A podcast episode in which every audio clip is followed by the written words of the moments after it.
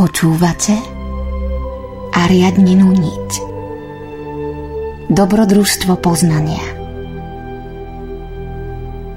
Spoznajme seba samých a spoznáme svet. Zapáľme v sebe obetavú vôľu a vyvedie nás ako zlatá niť z labyrintu neslobody.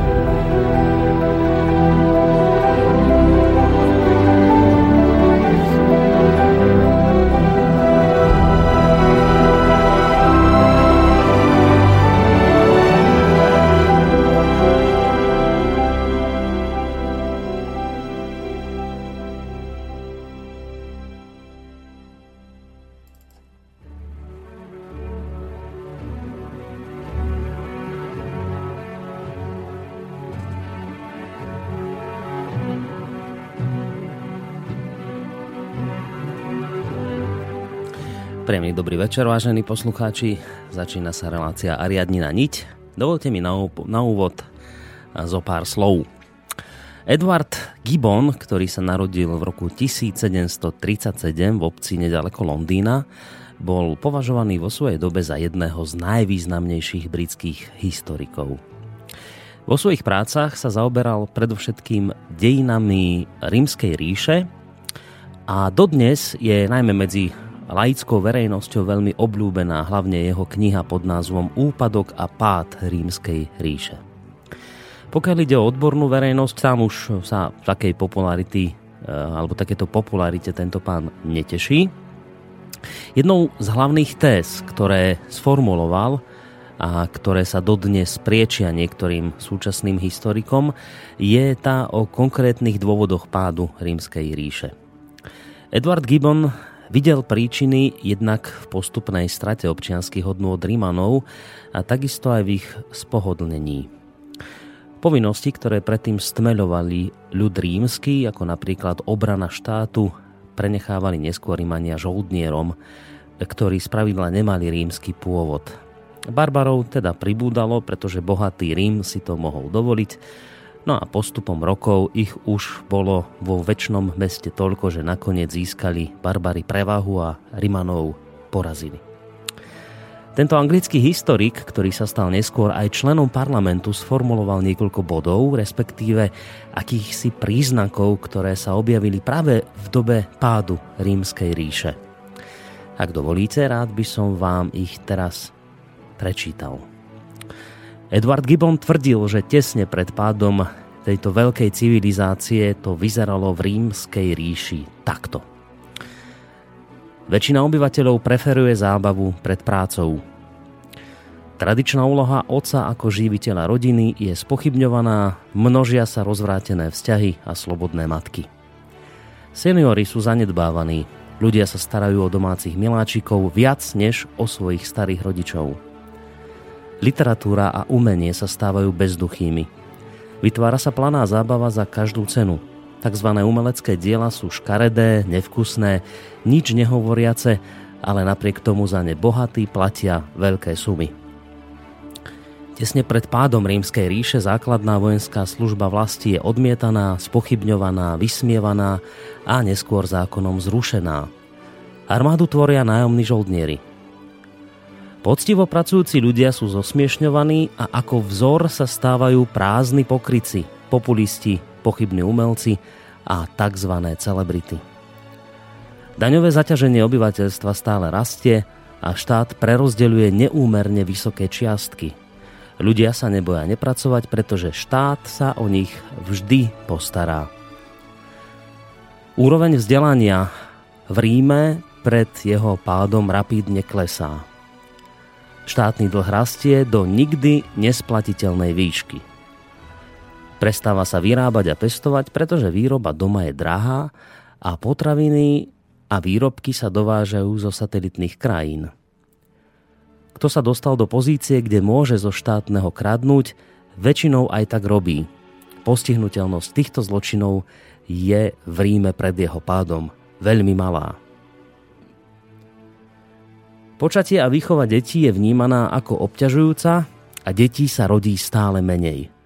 Rokmi osvedčené mechanizmy chrániace poctivých pred podvodníkmi náhle zlyhávajú. Verejné funkcie sa stávajú predmetom koristi zisku. Udelujú sa za úplatky a kto ich získal, chce z nich koristiť, aby sa mu vložený úplatok niekoľkonásobne vrátil. V Ríme pred jeho pádom storočiami predkov preverené hodnoty, ako je česť, zmysel pre povinnosť, zodpovednosť, načenie pre prácu, pre dobročinnosť, zápal pre veci verejné, sú vysmievané a zosmiešňované. Šíri sa cynizmus, šíri sa plýtvanie, nestriedmosť, znevažovanie znalostí, vedomosti a poctivej práce. Do krajiny prichádza veľké množstvo cudzincov. Politici ponúkajú ilúziu, ktorá sa vynúcuje zábavu a štátnu podporu, chlieb a hry. No a napokon občania Ríma pred jeho pádom stále na všetko nadávajú. Toto napísal, vážení poslucháči, Edward Gibbon v roku 1775. No a teraz, keď sa nad tým jeho slovami v podstate zamyslíte, tak to najzaujímavejšie e, je to, že vám z toho potom vychádza také zistenie, že fíha, že to vyzerá tak, že história sa nám opakuje. Tento text akoby nevznikol pred 300 rokmi, ale ako by ho písal kto si dnes – No a problémy, ktoré trápili Rímanov, to je ešte väčšia psína.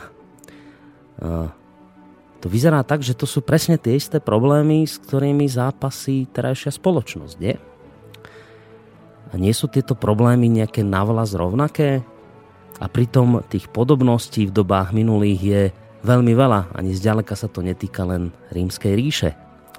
O jednej z takých podobností sa spieva aj v nasledujúcej pesničke, ktorá mi tak trochu obsahovo pasuje do tohto môjho dnešného úvodu a preto si ju hneď aj pustíme ja vlastne urobím takýto neplánovaný krok v rámci dnešnej relácie, ale tá pesnička vlastne hovorí tak trochu presne o tom, o čom bol aj tento môj úvod. Všechno má svá pravidla, své zákony.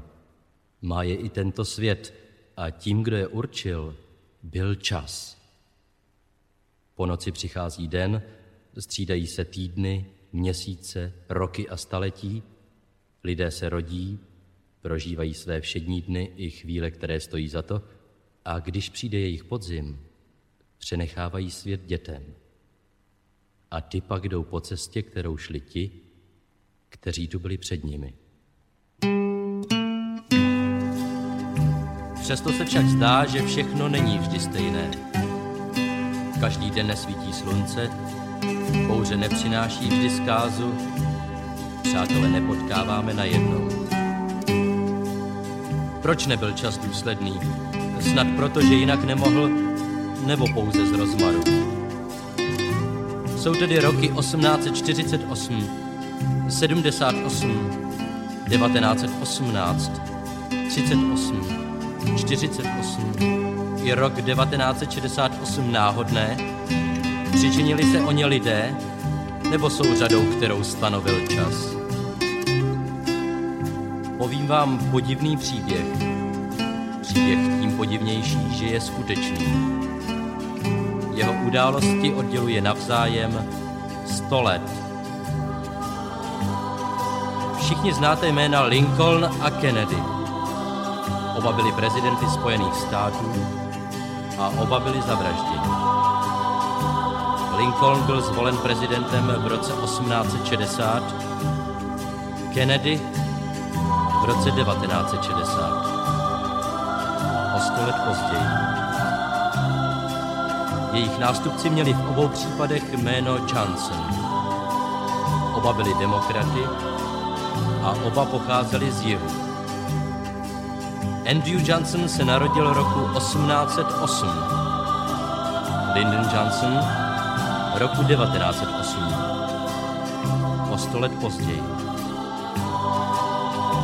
Oba vrahové uskutečnili svůj čin před očima manželek svých obětí. Oba si pro něj vybrali pátek a oba zemřeli dřív, než přišli před soud. John Wilkes Booth, vrah Lincolna, se narodil roku 1839. Lee Harvey Oswald roku 1939. O sto let později. Tajemník prezidenta Lincolna se jmenoval Kennedy. Den vraždy mu radil, aby nechodil do divadla. Tajemník prezidenta Kennedyho se jmenoval Lincoln. I on jej před cestou do Dallasu varoval. John Wilkes Booth střílel v divadle a jeho střely směřovaly ke skladišti. Lee Harvey Oswald střílel ze skladiště a jeho střely směřovaly k divadlu. Jména Lincoln i Kennedy mají sedm písmen. Jména Andrew Johnson a Lyndon Johnson mají třináct písmen. Jména John Wilkes Booth i Lee Harvey Oswald mají patnáct písmen. Je všechno jenom náhoda?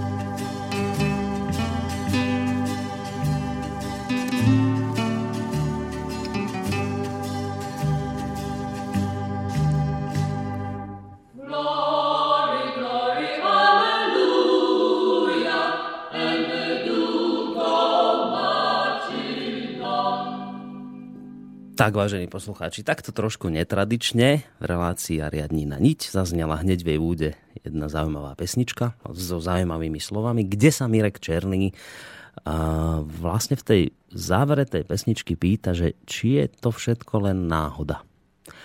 A to je naozaj relevantná otázka, ktorú si môžeme pokojne klásť aj v rámci našej dnešnej relácie a pokojne ju môžeme rozšíriť aj na celú oblasť dejín.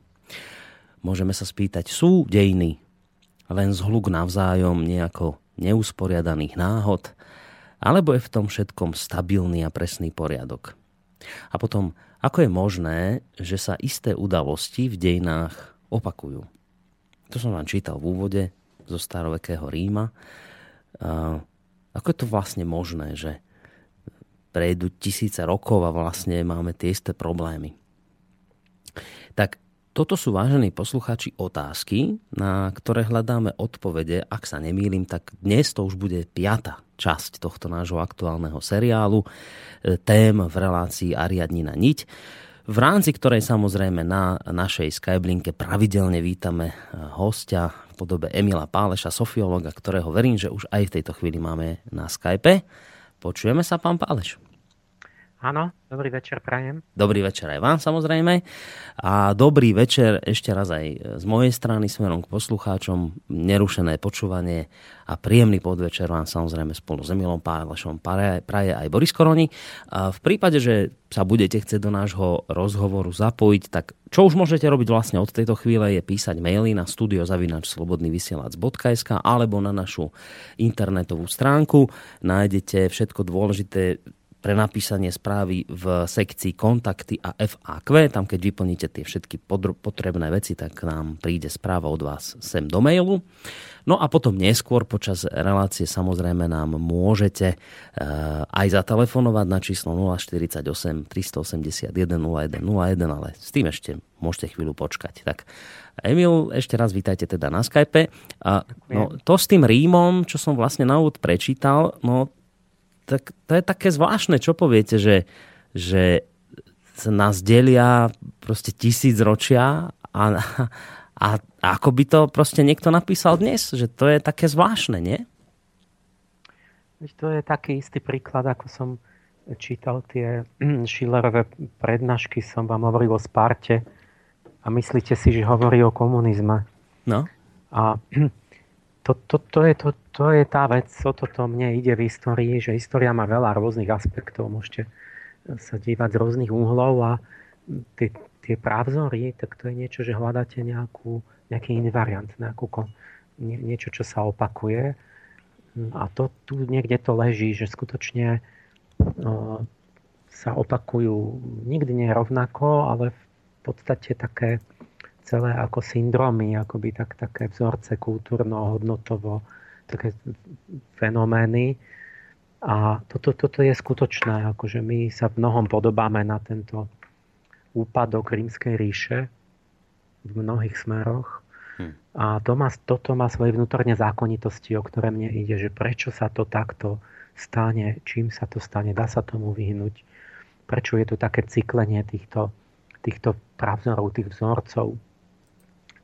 K tomu sa hneď aj dnes dostaneme a vlastne o tom stále budeme hovoriť, lebo mm. sa chystám potom o tom islame, de facto budeme hovoriť mm, síce o islame, ale vnútorný pol toho je v podstate úpadok západu. Mm.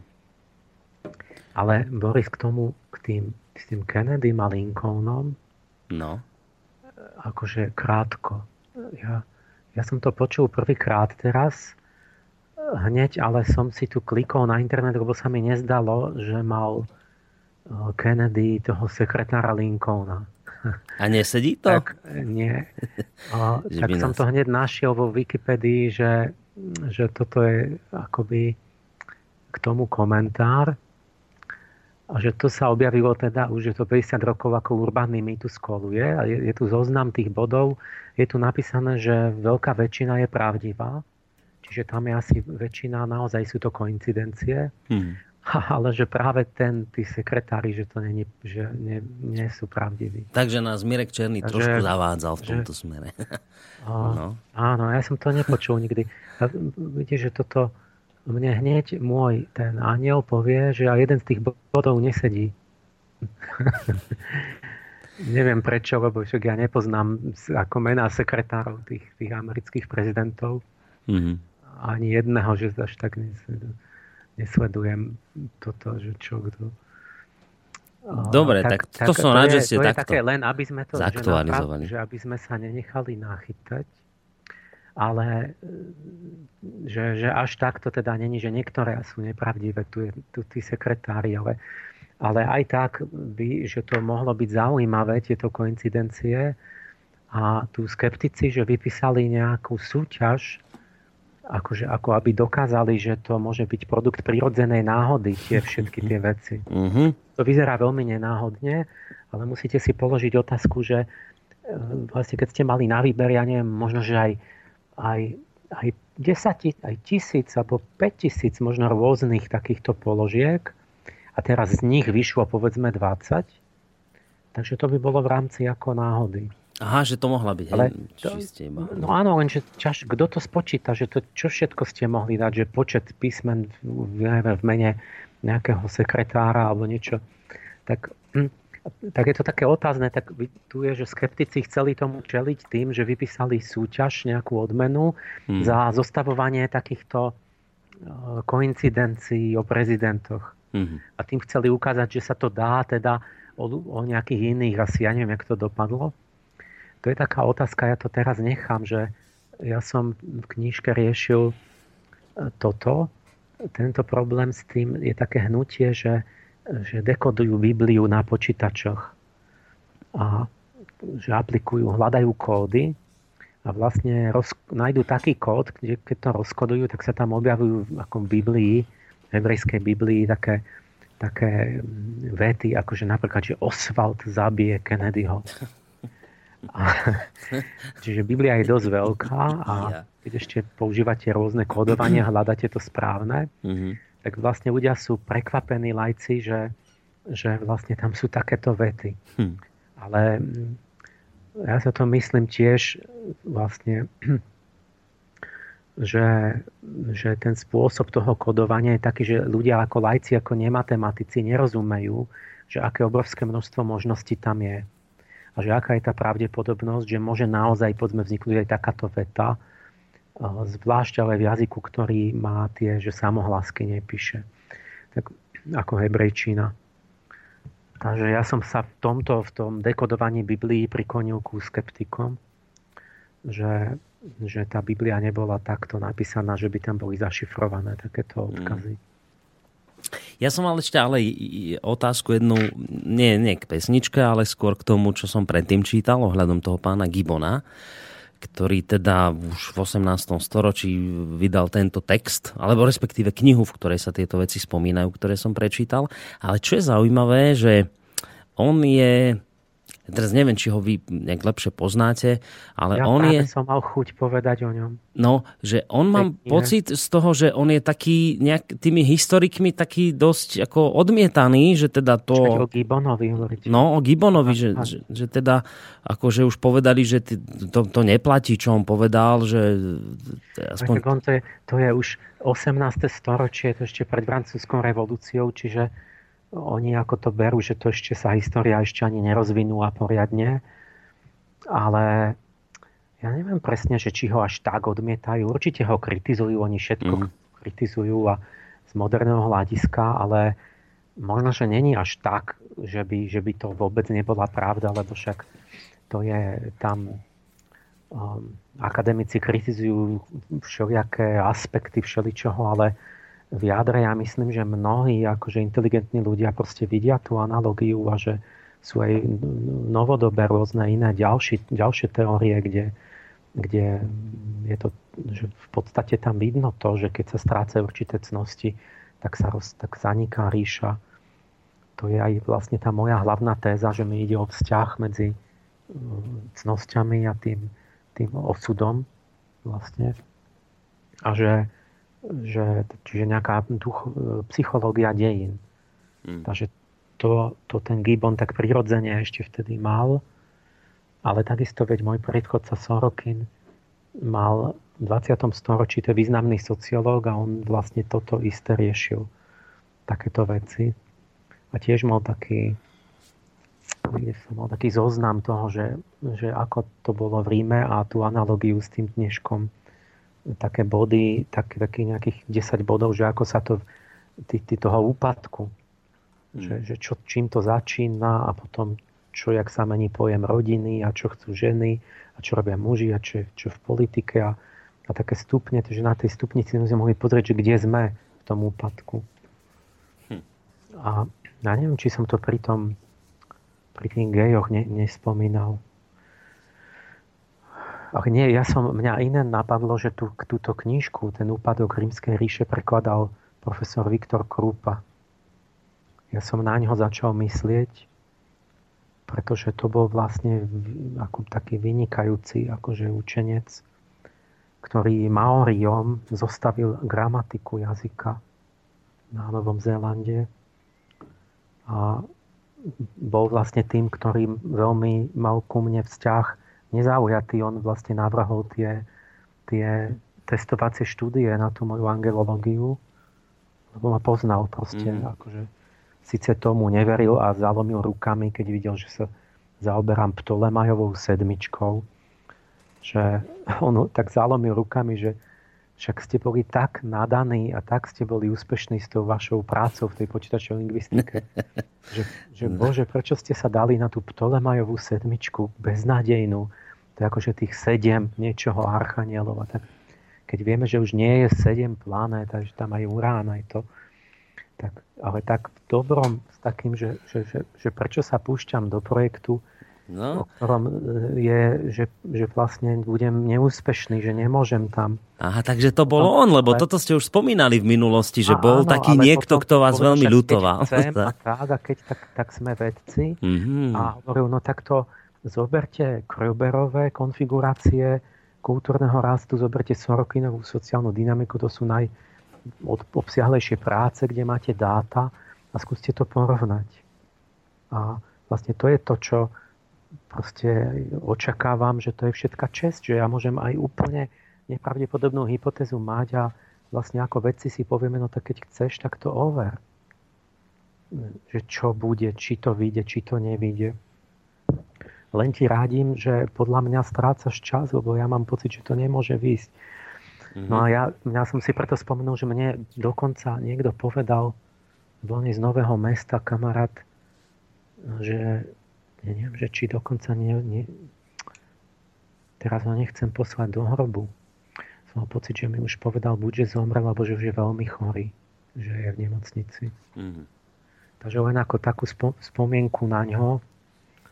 A on práve teda bol ten, kto že, túto knihu preložil, áno? Gibonovu. To bol vlastne veľmi dobrý kolega. A on, on, on teda, ak som to dobre zachytil, on prekladal tú Gibonovú knihu? On, do áno, Slovenčiny? Áno, určite ten prvý preklad robil mm. Mm-hmm. No dobre, tak sme si trošku podebatili, ani, ani nie, že mimo témy, neplánovane. A poďme teda už k našej téme, pozrám, pol hodinku máme za sebou, úvodnú. Tak uh, my sme teda už, dobre si to myslím, pamätám, asi piatý diel je toto, kde riešime teda dejiny a, a, to, a vôbec odpo- hľadáme odpoveď na to, či je to nejaký ten nesúrodý beh proste udalosti, ktoré vzájomne nesúvisia a sú náhodné, alebo či je naopak v tom všetkom nejaký poriadok a nejaké pravidlá. A zatiaľ to teda podľa toho vášho, toho, čo ste doteraz povedali, vyzerá skôr na taký poriadok a na pravidlá, lebo už sme si väčšinu z toho, čo vy vlastne ste tak akoby objavili v tých dejinách, povedali. A mám pocit, že nám ostali ešte dve nezodpovedané také okienka, ktoré tiež súvisia e, s históriou, s dejinami.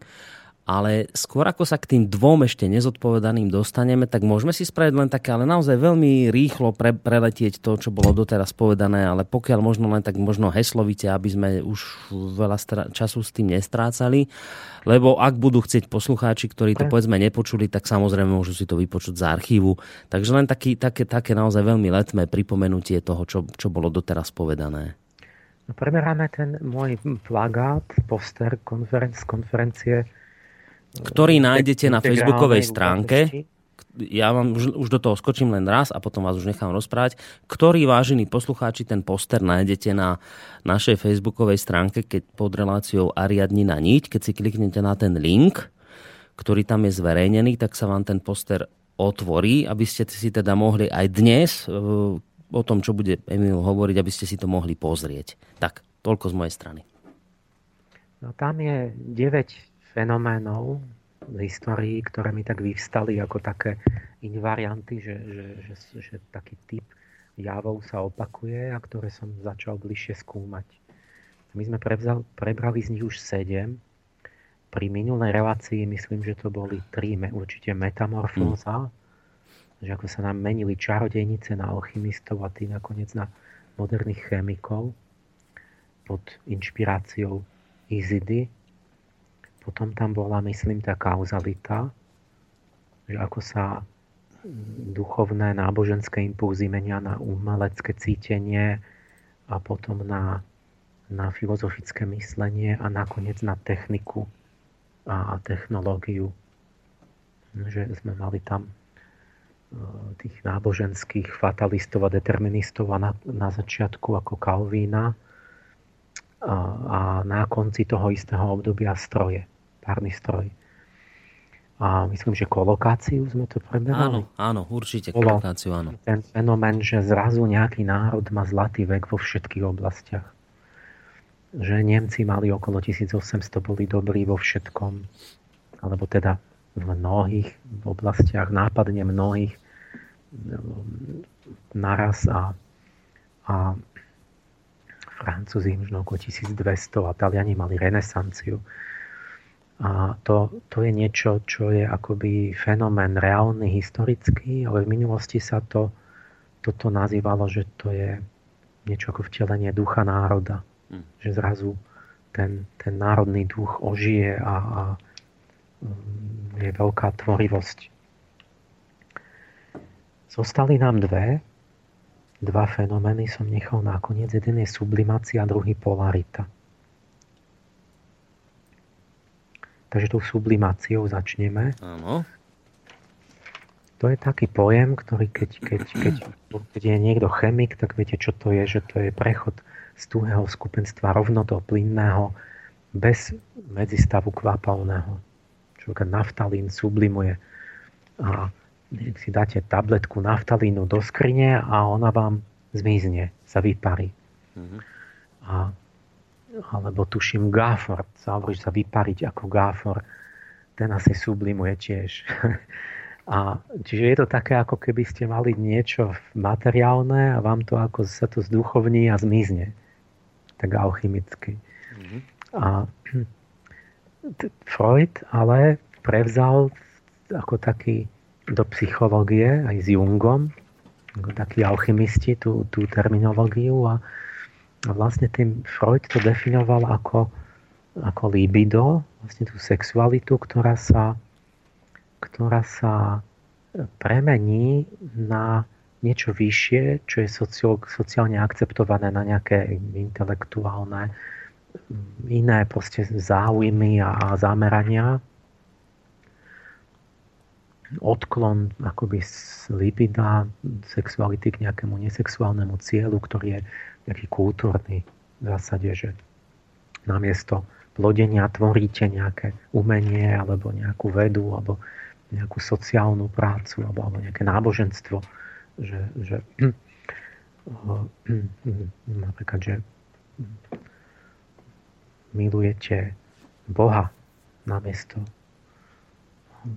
nejak, nejak, namiesto toho, aby ste sa vydali za muža, tak ako nejaké rádové sestry. Mm-hmm. Čiže Freud to preniesol do do, do psychológie, ale bral to tak, že v podstate to je len nejaký tak, taký, taký obranný mechanizmus, že to, to, tú sexualitu, že proste je s tým problém, tak sa to nejako takto, takto musí dusiť a stále potlačovať to, to it a že vlastne je to taký akoby v podstate neurotický symptóm. a, a že to, pretože to bral tak, že to materiálne je základné a Jung to mal lepšie, že to bral opačne, že vlastne je tu nejaké archetypy, že to je proste láska, je ten archetyp a tam môže byť v tom, byť, byť duchovná a je, je, je, je v poriadku, nie, nie je to chorobný príznak, keď povedzme máte na nejakú náboženskú mystiku hmm. a môže zostúpiť teda aj do tela, kde potom plodí a tak.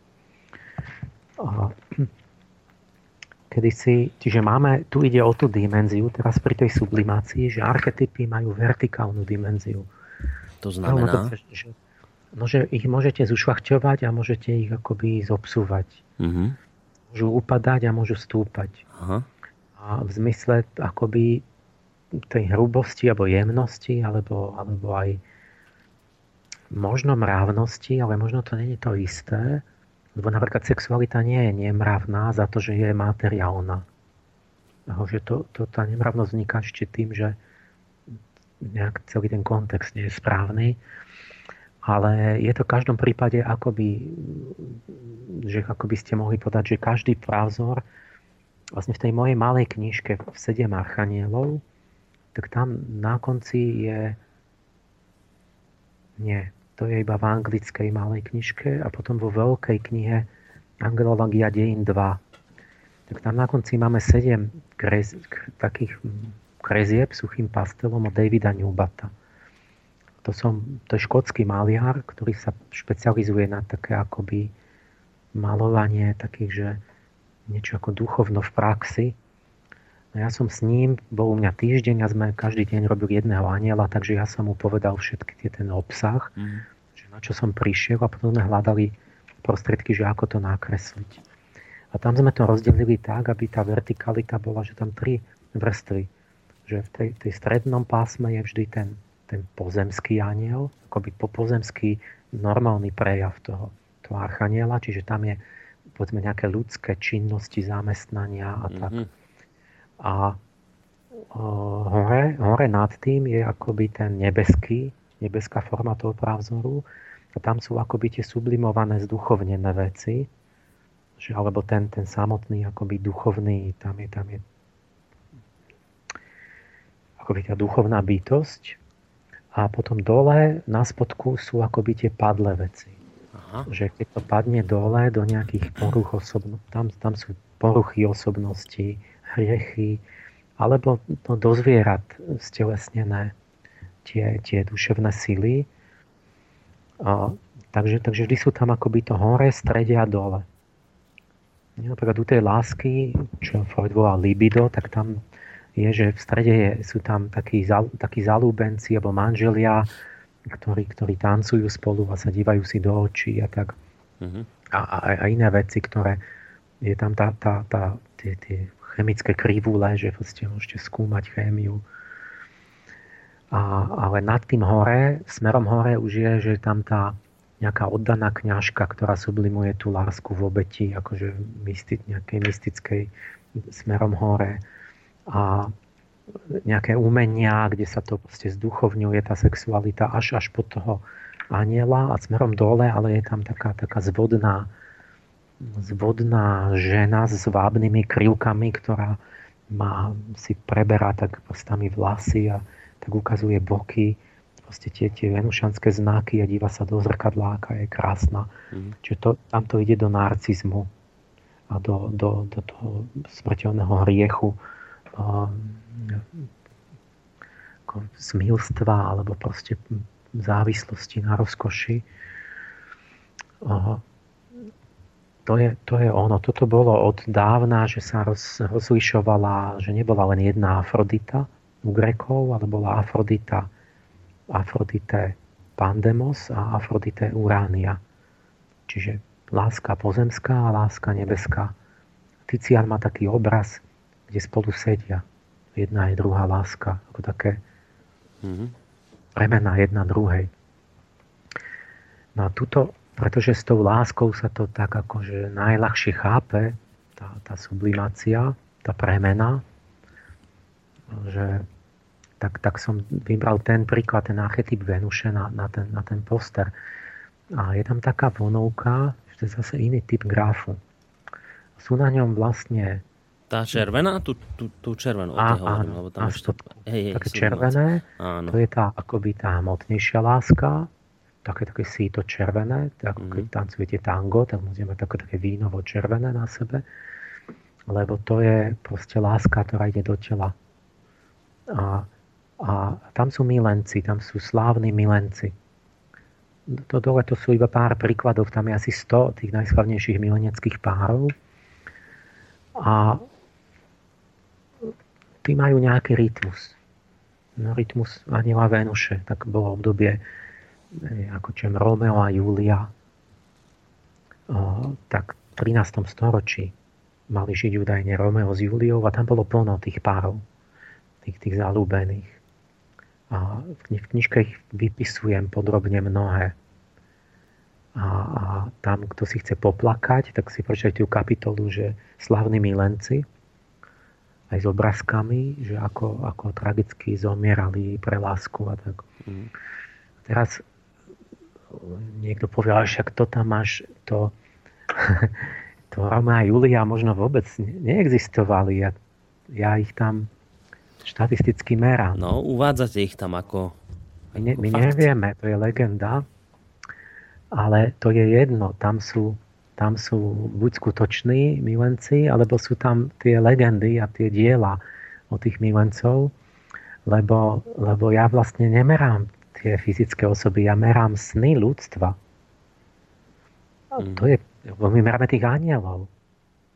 My, meráme tú, tú, tú, tú myšlienkovú proste atmosféru. A, takže ten, ten Rome a Julia, ktorí by nežili, sú rovnako dobrí ako takí, ktorí tam, tí ďalší, čo tam žili pretože, pretože viete, že tí, čo, tí, tí bajní, aj tí skutoční, že to je jeden rytmus, mm-hmm. že tí skutoční milenci tragickí, že tí sa vyskytujú vtedy, keď, sa, keď, keď ľudstvo sníva o tej romantickej láske a keď píše o tom básne a tak Takže to je sme 13. storočie, potom okolo 1800 bolo posledný krát. Tam ako máte Wertera Lotte, to Goethe napíše, toto je to je len literárny pár, lenže Goethe tam píše svoje zážitky. To je o ňom. On, on mal proste miloval nejakú vydatú ženu. Mm. A a, potom idete dozadu do okolo asi 7. storočia Laila, Laila a Majnún, to sú najslavnejší arabskí milenci. Tristana Izolda, tak mm. a čiže to, to, to, tá, tá, tá síto červená sú milenci a tá ako rúžová, akože zjemnená červená, že to akoby trošku zosublimovaná láska, to sú veľkí básnici. A a tiež tí majú tý istý rytmus. No prečo? Asi no však, lebo to súvisí, lebo keď tú lásku zadržíte, tak vám čo? Začne sublimovať do básne, do piesne. Mm-hmm. Ja, tým, tým kráľovským príkladom toho sú provencálsky trubadúry vo Francúzsku. Proste fenomén, z ktorého čerpajú Francúzi, sa k tomu radi vracajú. A že ten trubadúr je proste pravdor toho človeka, ktorý miluje tú kňažnú, vyššie postavenú, ona je nedostupná. Proste je to nejaká princezná grovka, on je a, a tak vlastne sa to premení na službu, na piesne, na básne, na, na, na nejakú obetavosť, na, na to, že pre ňu ja neviem, čo niečo robí, alebo bojuje, alebo robí nejakú úlohu, nejaké poslanie. A miluje ju vlastne akoby cudne z diálky Takže musí premieňať akoby tú lásku a preto vlastne ten, ten, ten výbuch tej, tých trubadúrov je, je presne v tom venušanskom období okolo 1200, keď sú tam aj tí milenci, a, a, ale sú aj tam tí, tí, tí básnici. No tak, tak je to stále, že vlastne keď je v tom romantizme, že milenci a sú tam aj ten Goethe a takíto veľkí básnici aj v, tom, aj v tých ďalších storočiach. A teraz ja som v tom, čiže keďže majú rovnaký rytmus, už vieme, že to patrí do jedného pravzoru a že ich je viac a menej v 500-ročnom rytme, tak jak je to tam nakreslené, tak som už som ich dal akoby pod jednu vonovku, mm. že mhm. vlastne tá vonovka vyjadruje akoby 100% tej energie, akoby tej, toho libida podľa Freuda. a, a teraz z tých 100%, teraz tam je zaujímavé na tom grafe, že kedy, že aká veľká časť tej energie venušanskej sa premenila na ten sex a aké veľké percento na tie básne. A vidno, že, že čo, čo, čo viac prevládalo. A vidno, že v tom 8. storočí to bolo tak na pol na pol. Áno, to, to je vlastne tá prvá, ten prvý kopček. Ten, ten prvý kopec Áno. v tom 13. No, akoby no. tam prevladajú, tam dominuje viac tá poézia, toto mm-hmm. a toto a Mine Sengri a takto nad tým, ako keby sa väčšia časť tej, tej duševnej energie premenila na, na zduševnila a nie, nie stelesnila. No ale okolo 1800 v tom poslednom romantizme tak tam bola oveľa hmotárskejšia tá doba a vidno, že že tri štvrtiny tej duševnej energie sa premenilo na, na, na to akoby na, na to telesné. Mm. A že iba ten zvyšok na to, ono, to, to, že to sú také proximálne premenné, že ja som to tu nejako, akože sa chcem približiť to odhadnúť cez ten pomer tých, tých, tých pobláznených akoby e, zalúbencov, k, tým, k tej básnickej tvorbe. Nie? Tak, či, či by to, nie, tak tam to by bolo treba riešiť akože metodicky, ale proste povedzme, že to nejaký približný odhad, že, že je to tak, že bolo také, také viac sa zduchovňovalo v tom stredoveku tej lásky, než, než teraz v tom, v tom novoveku. No prečo? No tak je, už vy to aj tie prirodzene pochopiť, že stredovek ešte bol duchovný, všetko sa tam smerovalo hore a že tu už ten, ten novovek 19. 18. storočie, tak všetko bolo, prevládal materializmus a ten hedonizmus a mm. také na tie zmysly orientovaná etika.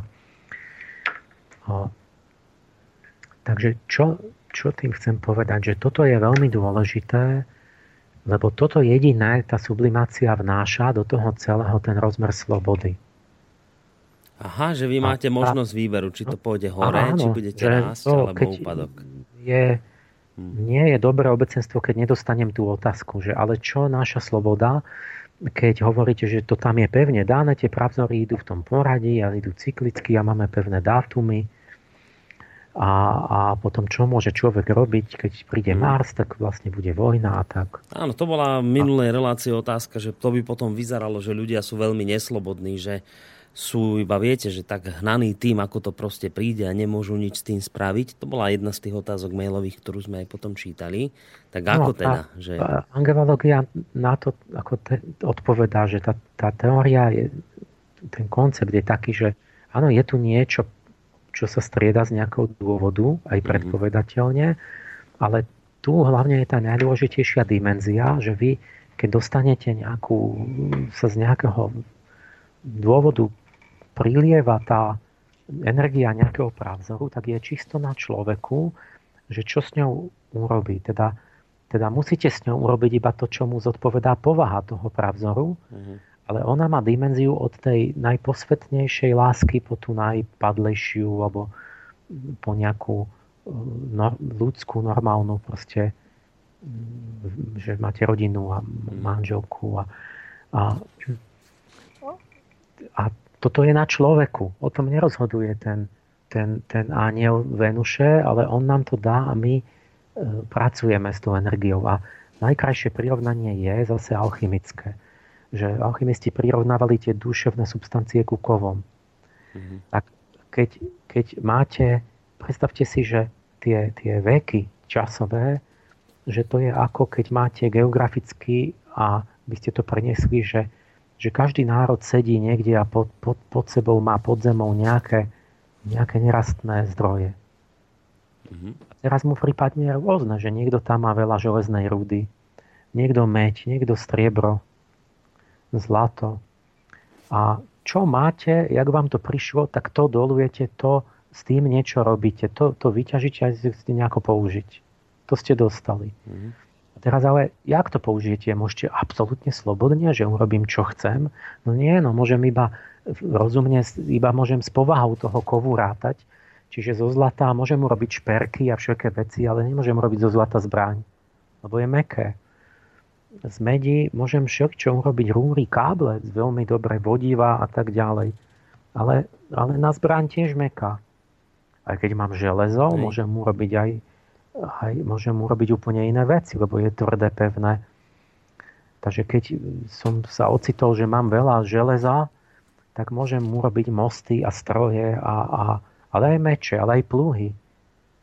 Čiže môžem to s dobrým aj zlým úmyslom použiť. A tak si to isté preneste, že máte duchovné železo v marsickom období. Tak môžem ja ho použiť aj zneužiť. Môžem, môžem robiť duchovne vzaté meče alebo plúhy. Hmm. Môžem viesť vojnu a sa to sklzne na agresiu, ale môže to byť čo? Keď duchovné železo nesklzne do toho, že sa ľudia bijú, tak hmm. kam, kam dajú tú vôľu a tú, ten motorický impuls, že, že niečo musíme robiť s valmi.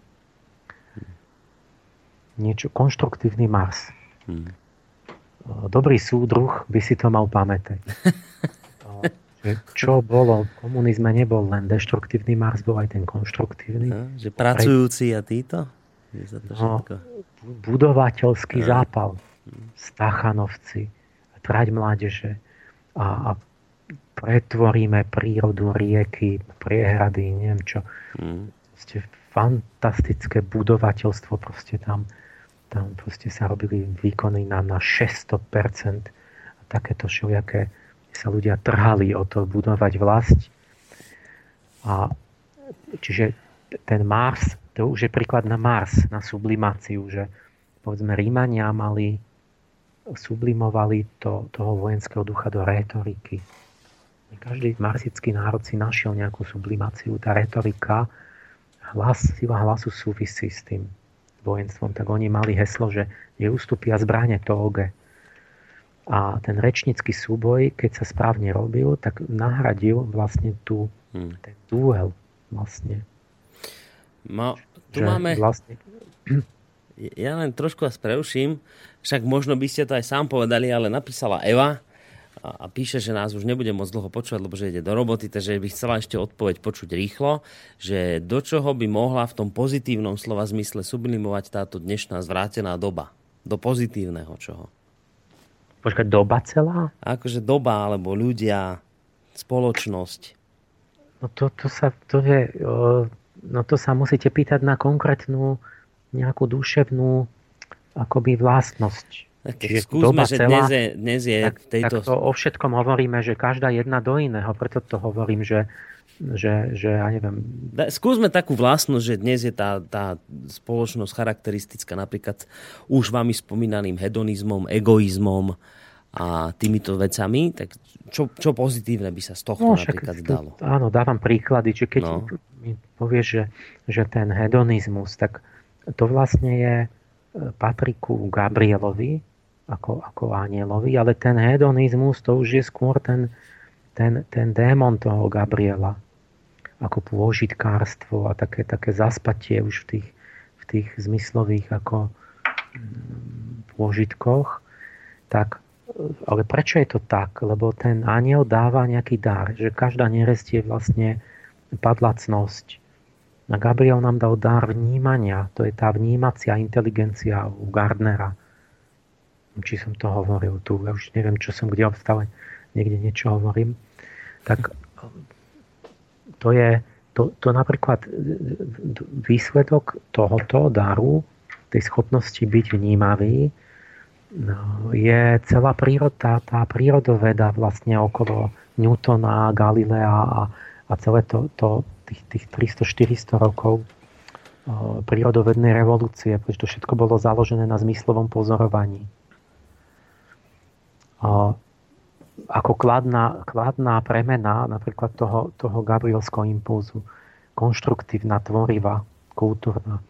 A, a priniesla strašne veľa. Ale keď niekto ako nemá toto, že len tak pasívne, akože niečo tie, sa niečo v ňom deje s tými silami, tak on vlastne ho to privedie, ako to aj priviedlo väčšinu v Gabrielskom období k tomu, že boli že boli tieto hedonistické morálky, že vlastne sa obklopiť príjemnými vecami, bohatstvom, pohodlím a, a vlastne vychutnávať si tie príjemné ako zmyslové veci. Mm.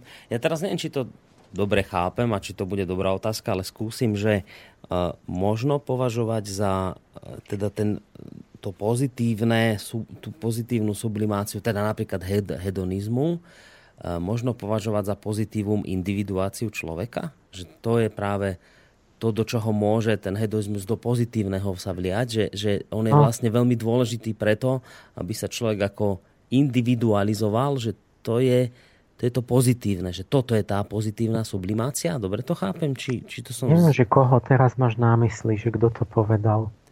No ja sa pýtam, ja sa teraz pýtam, že, že či to... Hovoríš, ja, ja, ja teraz, že či že, to dobre chápem. Nie, že, že hedonizmus sa sublimuje, sublimuje sa tá, povedzme tomu, duševné striebro. To znamená... Gabrielová substancia je duševné striebro. Musíme to nejak nazvať. Proste tak alchymický výraz. A to duševné striebro je, je, je, má jedna z toho, čo to robí, je tá, že to zrkadlí, že to, že to je veľmi vní, je to vnímavé.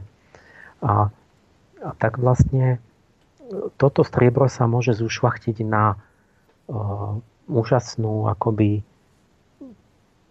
povedzme pozorovaciu schopnosť, predstavivosť vnútornú, imagináciu až jasnovidnosť mm-hmm. vnútornú. Uh, Tesla napríklad zušvachtil duchu duševné striebro. On v duchu videl hotový elektrický motor. Nie, on to neskúšal že to nejako fidlikala nešlo, to tak to hm. opravil. On to proste videl tam. Hm. A potom, keď to urobil, to fungovalo. Hm. A bol, bol hotový na prvýkrát. A, ale to duševné striebro, keď sa zašpiní, tak vznikne akoby to pôžitkárstvo, ten hriech toho, toho obžerstvo z tých, z tých klasických hriechov. To je ešte jedna taká zaujímavá otázka, zase od Roberta prišla, že, že čím to je, že prečo každá duševná schopnosť musí mať aj nejakú nižšiu, aj vyššiu formu. Prečo musí byť aj to pozitívne, aj to negatívne? Aký to má význam? No zrejme to je to klasika, čo riešili už od Akvinského všetci, že keby nebola možnosť voľby a keby nebol dobrý a zlý pol, tak by sme nemali slobodu a nemohla by vzniknúť individualita. Proste človek by sa nemohol stať samostatnou, slobodnou nejakou osobnosťou, lebo vlastne by sa duševný svet odohrával mechanicky.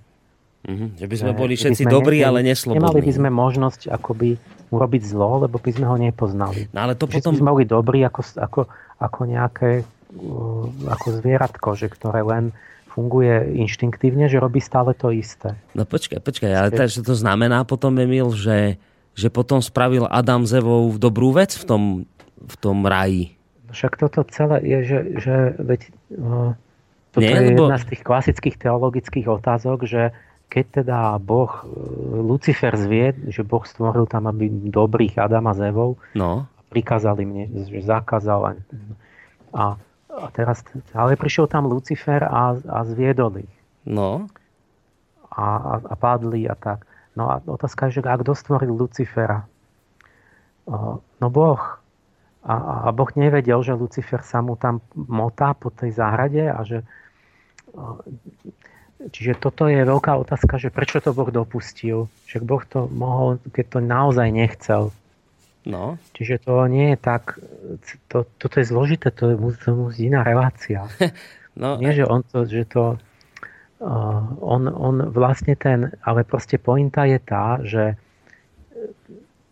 Lucifer není čisto zlá bytosť, proste to je určitý druh zlá vzniká vďaka Luciferovi, ale, ale vďaka Luciferovi vzniká aj určitý druh dobrá nakoniec. Mm-hmm. A to my sme na západe na to zabudli, v Číne na to nezabudli. Oni hovoria, že drak je dobrý, že stráži perlu poznania. A my máme to v Biblii. Tam, keď sa spomína ten had v tom raji, tak tam prvé, čo máte napísané v hebrejskej Biblii, že a tento had má plody, ktoré sú prežiadúce preto, aby človek bol múdry, aby, aby získal e, intelekt a, a poznanie. A čiže my by sme nemali vlastne schopnosť myslieť samostatne a nejako inak. Mali by sme iba jak to zvieratko, že inštinktívne koná, ale nerozumie tomu. Hej, hej, hej, nevie, no. o, nevie no. o tom. No. Čiže ten, ten, to je, tam je za tým je tá vyššia múdrosť, že vlastne ten, ten, to, to, to vykolajenie isté do určitej miery je potrebné v princípe na to, aby človek našiel sám seba a zrodil sám seba.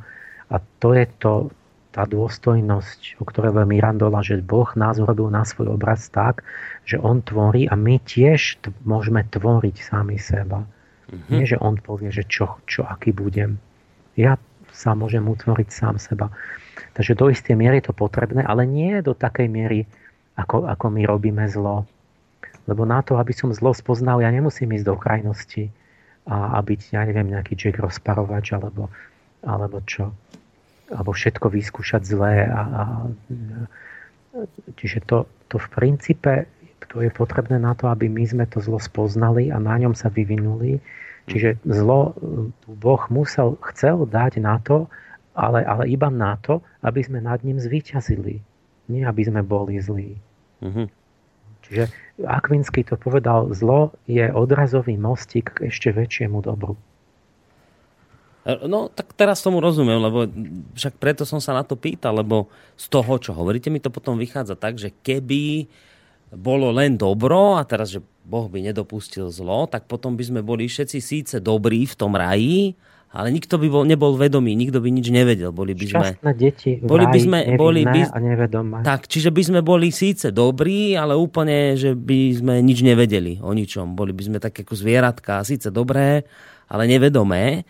Tým, že teda, ak to dobre chápem, hovoríte, tým, že existuje zlo, tak sa zvedomievame. Že, že potom vieme porovnávať, vie, vieme sa zachovať nejako a rozhodovať.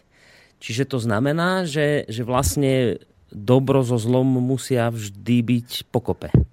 Je to, je to príležitosť pre človeka vyvinúť sa na vyšší duchovný stupeň, hmm. ak chce. A môže sa tým nechať aj pohotiť a roztrhať. A to sa volá potom duchovná smrť. Mm-hmm. Lebo to, že človek zomrie fyzicky, to ešte z hľadiska náboženstva nie je nič také hrozné. Ale to, že zomrie jeho duch, tak to je väčšie. No dobre, stačí toľko k sublimácii? Ešte som, no, nie, nie, nie, nie. Ja som ešte tu mal ešte krásny prí, príklad sublimácie Marsu, mm-hmm. vojaka s mečom a tak je uh, chirurg. Aha. Lekár so skalpelom. Ten, ten, ten meč, to je tiež taký človek, ktorý rád reže ľudí a krv tečia tak, ako ten nejaký vojak alebo nejaký bojovník, ale ten skalpel je zjemnený, maličký a vlastne ten zásah, aj keď je to rezanie a krvavé, vlastne je pre dobro človeka. Mm-hmm. A to nie je len taká, taká akože, akože analogia, to je skutočné. Tam, lebo tie, tie zistíte, že, že chirurgia má rytmus Archaniela Samaela že slávni chirurgovia boli v 14. storočí ako Guy de Chauliac. E, niekoľko storočí bola jeho príručka ako základom. Súviselo to samozrejme aj s tým vojenstvom v tom čase, že keď máte plno zranených v boji, tak potrebujete chirurgiu. Mm. A, a prirodzene, ale, ale, ale proste tá chirurgia vyrastá, sa od toho odvíja. A potom po, po staročia to bolo tak, že chirurg bol, bol akože to vôbec nebol lekár. Že bol zaznávaný zase, že to, že to ani nie, to je nejaký holič, to je nejaký barbier, taký, čo, čo, čo môže že trhať zuby kliešťami alebo mhm. vyrezávať nejaké, nejaké niečo, že to, to, to není medicína, že on vôbec nemal titul doktora a tak, to hm. bol akože taký, taký vyvrhel alebo taký, že to nepatrí vôbec do toho zamestnania. A potom zrazu príde marxické obdobie, 20. storočí a čo sa stane?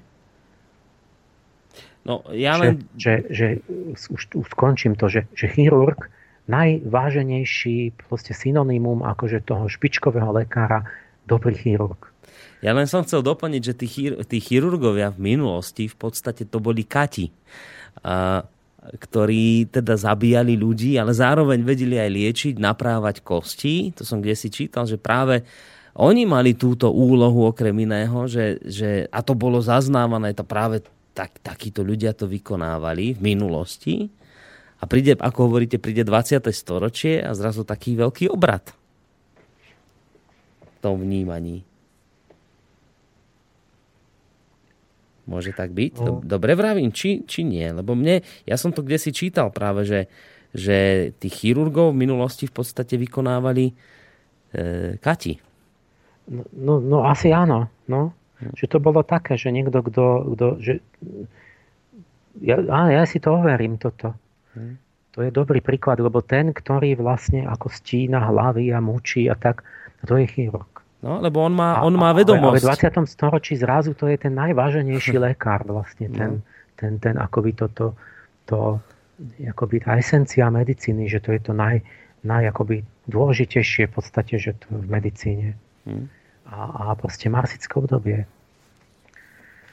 Všetko sa tak nejako tak proste, no, to proste vidie z toho celkového vnímania, že sa tak ľudia, niečo sa v nich zmení, zase na to tak dívajú, že vlastne ide o to hlavne, akoby, že toto. Ja mám ešte dva príklady, ktoré trošku budú akože aj možno, že humorná vložka trochu na tú sublimáciu. No. Lebo oni sú také trošku zvláštne, také, ja to mám veľmi rád, ale trošku to znie až detsky, že by si niekto mohol smiať. A môžeme o tom debatovať, že, že či je to teda naozaj, ale je to taká detská angelológia, že, že asi také 5-ročné dieťa, ktoré všetko tak obrazne chápe, by prišlo na toto, že, že napríklad ako vznikla žiarovka. vznik žiarovky a vznik elektrickej batérie vám chcem vysvetliť sublimáciou. Mm-hmm. Duševnou. Je, je, samozrejme, všetci vieme, že to má, že, že ako vznikla žiarovka a batéria z, tých, z toho technického aspektu, že, že čo je potrebné na to fyzikálne a tak. A Edison ako to objavoval, že aby mu nezhorelo to vlákno, to nakoniec musel nájsť nejaký materiál a potom tam dal vákum do toho, čo. Mm a, alebo nejaký plyn inertný. Ale to, čo sa nevie, o čom sa nehovorí, je, že vy k nejakému vzniku nejakého vynálezu potrebujete nielen tie technické podmienky, ktoré musíte tvorivo sklbiť a nejako vynájsť, ale vy potrebujete aj tú inšpiráciu. Musí vás to napadnúť. Mm-hmm. Musíte nejak, nejak dojsť k tomu, k tej, tej, k tej myšlienke toho, k tomu nápadu a to je, a to je záhadné, lebo to sa vám môže snívať, to môžete priznať to nejako mimovolne vo voľnom čase, keď ja neviem, budete polievať kvetiny alebo sekať drevo, alebo to je to záhadné, že to príde akoby inšpirácia od ďal. A, a, a nás zaujíma tu, že, čo, že, to, že, či, že to nie je náhodné. A že to vyplýva z určitého duchovnej atmosféry a z určitých aj povedzme, typu osobnosti a, a z, tých, z tých duchov času. A tak vlastne, keď si dáte na, na graf, ja mám taký graf, že sú tam svetci s lampou a sviečkou. Mm-hmm. Proste od dávna kresťanskí svetci, čo majú ikonografický symbol, že majú buď sviečku, lampáš, alebo nejaký zdroj svetla, napríklad slnko na hrudi ako Tomáš Akvinsky, alebo nejakú sviečku v ruke, či čo to má Lucia sveta. Alebo svätý Dominik, že má faklu, ktorou osvecuje svet. A to, títo majú rytmus, to sú slneční svetci, majú rytmus slnka. Vidíte, že prišli zhruba v nejakom okolo roku 300, potom nejaký okolo 800, si nevýrazne, a potom znovu 1300. Mm-hmm. A čo to má byť ten symbol? Však to si nedávajú náhodne. Proste Dominik nemá tú faktu, že osvecujú svet náhodne, ale má to preto, lebo to je svetlo myslenia, to, čomu sa venovali Dominikáni a tak ďalej. To je to vnútorné, zase duševné zlato. Svetlo, poznanie. A čiže vnútorný protipol svetla je poznanie duševný. Mm-hmm. No a teraz to ešte fajn, dobre, že to znamená, že pod akoby inšpiráciou Michaela sa to duševné zlato pri, akoby leje z nebies a ľudia sa testujú to poznanie rôzneho druhu a, a filozofiu ako najtypickejší pre tie obdobia. Ale potom to príde, ide to ďalej do, do 1900, príde zase Michail a nie len, že tam by tam mohli, mali byť tí určité, ja neviem, filozofia a tak ďalej, sú tam mm-hmm. rozkvet logiky a tak, No ale okrem toho tam môže byť, že vám to aj spadne do takého technického vynálezu. A to už aj predtým bolo, že nejaké inovácie v, v os, os, jak sa to volá, svietidlách. Mm. A, a, a tak sa vám to kedy vynašiel Edison žiarovku? 1879. Myslím, že to je presne ten rok, kedy nastúpil Archaniel Michael ako duch času. Hm. A aj o to nejde, to je, na, to je náhoda. To, o to nejde, že či to je 9, 8, 7, či on mm-hmm. na tom pracoval predtým, aj potom sa, a, a iní tam pracovali. Ale, ale že to je vtedy, v tom plus minus, v tom rytme. Mm-hmm. Že po 500 rokoch znova a vidíme, že nejak je málo tých svetých s tou lampou, ale že ako keby to ten, tá náboženská premena toho, toho vnútornej inšpirácie toho svetla je tam slabšia, ale o to silnejšia je tá technická realizácia, lebo vymyslí sa žiarovka. Čiže vlastne z hľadiska angelológie a týchto premien, tej sublimácie tých duševných síl, alebo toto, to, teraz v tomto prípade je to kalcinácia alchymicky, čiže keď sa vám vyzráža niečo do, do hmotnej, že sa vám to zhmotní, skryštalizuje, mm-hmm. tak akoby tá duševná sila vnútorného svetla ktorá vtedy sa aktivuje, tak aj okrem iného my tu ako sa, sa, sa zrazí do proste do žiarovky. Hm. A to si robím srandu, alebo to myslím vážne. že ja myslím, že keď mohli sme debatovať, že či to je náhoda, či, či, či jak to bolo. A, či, alebo to je naozaj súvislosť, ale čím viac o tom rozmýšľate, zistíte, že nejak takto to musí byť, že to ani inak byť nemôže. Pretože každý ten vynálezca sa ukazuje, že on akoby čerpá z tých neviditeľných vnútorných inšpirácií mm-hmm. a veci, ktoré by mohli ste objaviť hoci kedy, aj pre tisíc rokmi, ale nenapadne to nikoho, A objavíte to až vtedy, keď vo vašom podvedomí, v snoch a takto proste sa zaoberáte určitými vecami. Tak ako mm. Newton, že to myslíte, že nepadali jablka ľuďom na, na hlavy v iných storočiach? To v tomto nie je. Hey, ale, ale v tom, práve v tom období že, to že keď Newtonovi to mm-hmm. padlo na nohu, tak, tak to jablko, tak on proste už hlbal a hlbal a hlbal o tých fyzikálnych silách aj o tej gravitácii. Mm-hmm. Takže ide o to, že to vnútro je pripravené a zrazu to spadne. Mm-hmm. A čo sú to tie vnútorné podmienky? Že... Tak na druhý príklad je batéria. Že vlastne e, baterka je jasné, že musíte dať dva kovy v kyslom prostredí, začne tam tie kationy, aniony prechádzať prúd tak sa to učí na iných školách. A na mojej škole, predstavte si, to musíme povedať skeptikom, že u mňa sa učí, že, že elektrická batéria vznikla sublimáciou nešťastného a ľúbostného vzťahu. A, a aj presne ako sa to odohralo. Vynálezca batérie je Volta a, a bolo to takto, že Volta bol taký šlachtic, profesor na univerzity v Pávii, ale bol trochu taký mm, neviem, či Casanova, alebo čo taký, taký švihák, taký gentleman, ktorý mm, zaujímali ho proste veci, bádanie a také no, tie, tie nové veci. Vedel oceniť aj ženskú krásu. Ženiť sa mu veľmi nechcelo, nie veľmi skoro, ako a vzdávať sa slobody. Ale 1789 tam prišla nejaká krásna spevačka, primadona, operná Mariana Paris. Na Volta sa akože vášnivo nález zamiloval, chcel sa oženiť s ňou a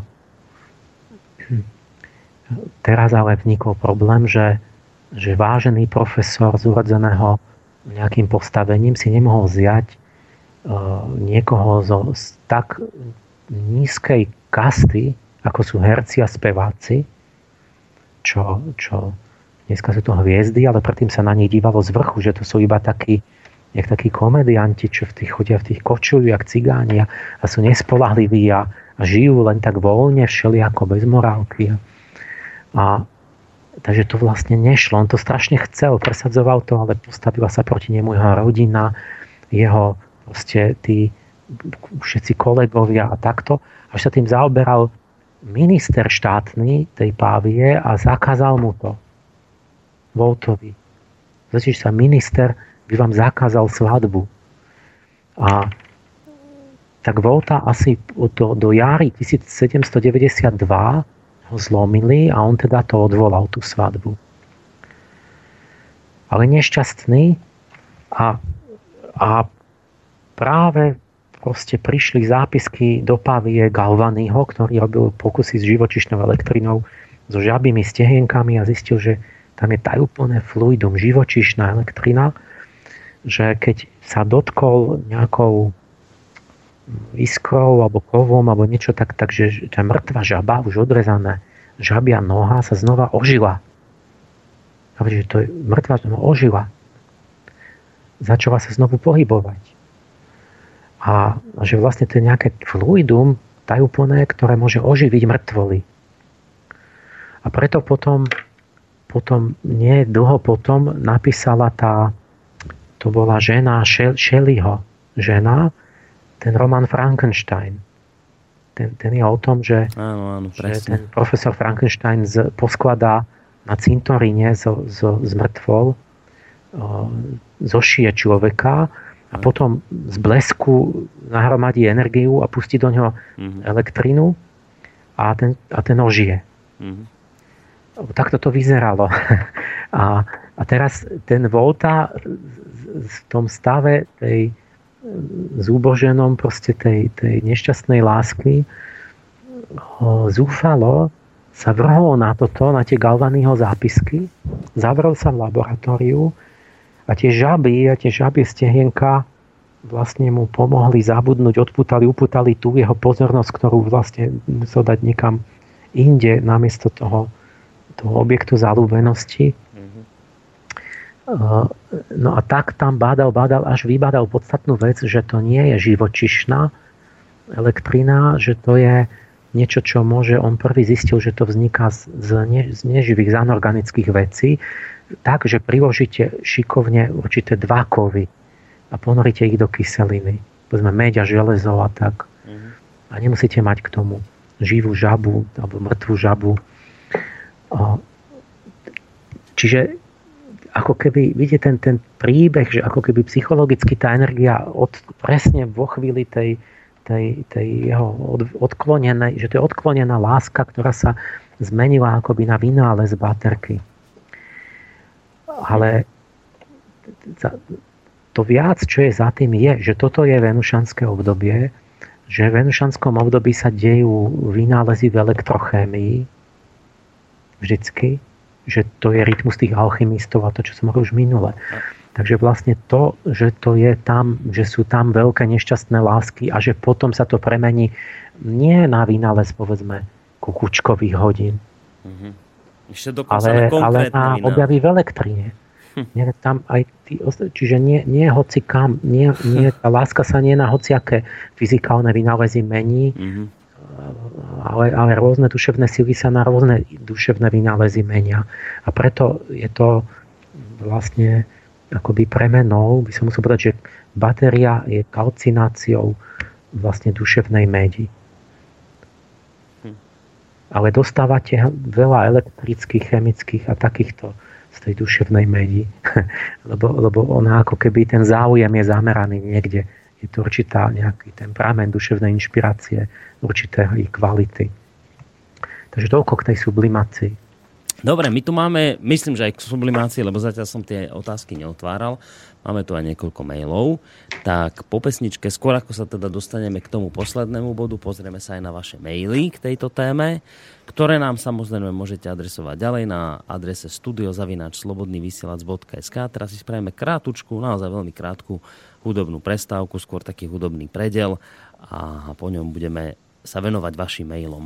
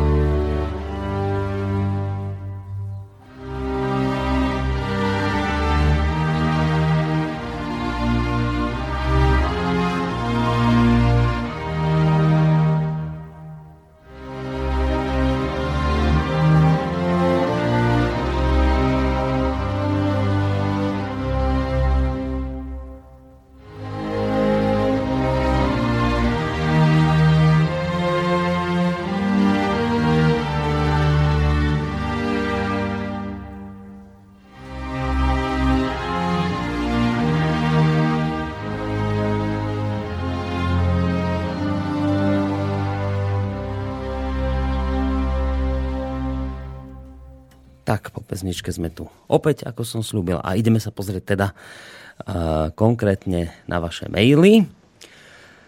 Uh, kto nám napísal? Peter píše, uh, poradím vám, ľudkovia, uh, ja počkajte, sa, dobre, toto nie, to potom neskôr, takže máme najskôr od ľuda. Ak dobro a zlo sú väčné, ako to bude pri konci sveta, keď zlo bude porazené, a nastane kráľovstvo nebeské. Zanikne zlo? Pýta sa ľudo. Nie sú väčšie zlo. Veď podľa kresťanstva práve ten, tým, no, čo sa týka, tým, tým, tým, to zlo má začiatok vlastne v tej udalosti, v tej rajskej záhrade, predtým nebolo. A, aspoň z hľadiska nás, že tým začína ľudská história. A tým porazením zla končí ľudská história, ako by sa dos, dosiahne ten zmysel dejín a, a tak to môžete povedať zjednodušene, že zlo je dočasné a ľudská história je od vzniku po, zla po, po, po, po, po, po víťazstvo nad zlom. A, a čo bolo predtým, ťažko a, a potom to bude niečo, že bude mali by sme byť v nebi už akože premenení v tých, tých oslavených telách. Samozrejme, že to, toto je taký by sme povedali, schematicko, biblicko obraz pre, pre ľudí, deti v stredoveku, alebo niečo také, ako ale pravdivé, alebo proste niečo výstižné. A v praxi trošku si to zložitejšie potom predstavujem, že tu sú rôzne stupne zlá, rôzne úlohy v rôznych epochách, čiže my aj prekonáme jedno zlo, vzniká, vznikne nové zlo, ktoré vôbec ani nebolo predtým. Lebo, lebo vlastne to zlo, som povedal, to je priečka rebríku pod našimi nohami k dosiahnutiu ďalšieho vyššieho stupňa. A máme pred sebou nejaké úlohy, ktoré máme teraz, to, to zlo, s ktorým každá epocha má nejaké zlo, ktorému čelíme, na ktorom má urobiť nejaký pokrok. A možno vidíme dve, tri ešte stupne za tým, ale do nekonečna sa nevieme pýtať. To, to, to potom je také fiktívne, to pochopíme, až budeme tam. Hmm. A dáme ešte od Jara, ktorý nám napísal mail, že dobrý večer, mám otázku na pána Páleša. Prečo nie je aj nejaký 8. aniel, respektíve duch planéty Zeme? Veď Zem je pre ľudí taká dôležitá ako Slnko. Vzdialené planéty ako Saturn majú zodpovedajúceho aniela, teda ducha, ktorý by mal na nás vplývať a Zem nie? No veď, na, na, na, akože po, po veď podľa tej celej akoby náhľadu toho, že v nebeských telesách sú duchovné bytosti, aj zem má ducha. Aj, aj všetky nebeské telesa. A, poprvé. A mm, po druhé, my nevieme v skutočnosti, že ako a či a ako presne súvisia tie, tie duchovné právzory s tými astronomickými planetami. To, to je nejasné tam sú nejaké náznaky a astrologia je založená na tom, že, že to by nejako súviselo, ale ako presne to súvisí, to, a jak to je a či to, a možno to nesúvisí. Možno sa to len možno sa to bralo len ako symbol, že to je v niečom analogické alebo v niečom sa to trochu podobá, že, že vlastne tie planety symbolizujú tie, tie právzory, ktoré sú psychické. No, pozerám do mailov, to je zatiaľ všetko k tejto téme, potom tam mám ešte jeden, ale ten by som si skôr nechal možno niekde ku koncu. Takže môžeme prejsť na ten vlastne posledný fenomén, ktorý badáte v dejinách a ktorý je obsiahnutý aj v tom e, vašom plagáte, ktorý teda môžu si ľudia nájsť tiež, keď kliknú na ten link pod dnešnou, e, pod dnešnou témou. Teda čo máme ako posledný bod, posledný fenomén? Pravom dolnom rohu je fenomén zvaný polarita. Áno. To všetci vieme, čo to je a u mňa konkrétne je to to, že mm, je to tu mám. Polarita znamená, že komplementárne duševné schopnosti kulminujú v antifáze. Jedna ubúda a dosahuje svoj nádýr práve vtedy, keď druhá rastie a dosahuje zenit. Čiže je to taká hojdačka, že sú to pra, tie právzory, ktoré sú protikladné, ktoré sa doplňujú. V astrologii je to opozícia. Že neviem, vo zmerokruhu máte opozície zachytené, lebo Mars je vždy oproti Venuši, Merkur oproti Jupiteru, Saturn oproti Mesiacu alebo Slnku. A tu konkrét, čiže sú tu veci, ktoré sú nejak tak úplne spojené, že keď máte jednej, jednej veľa, tak druhej máte málo. Mm-hmm.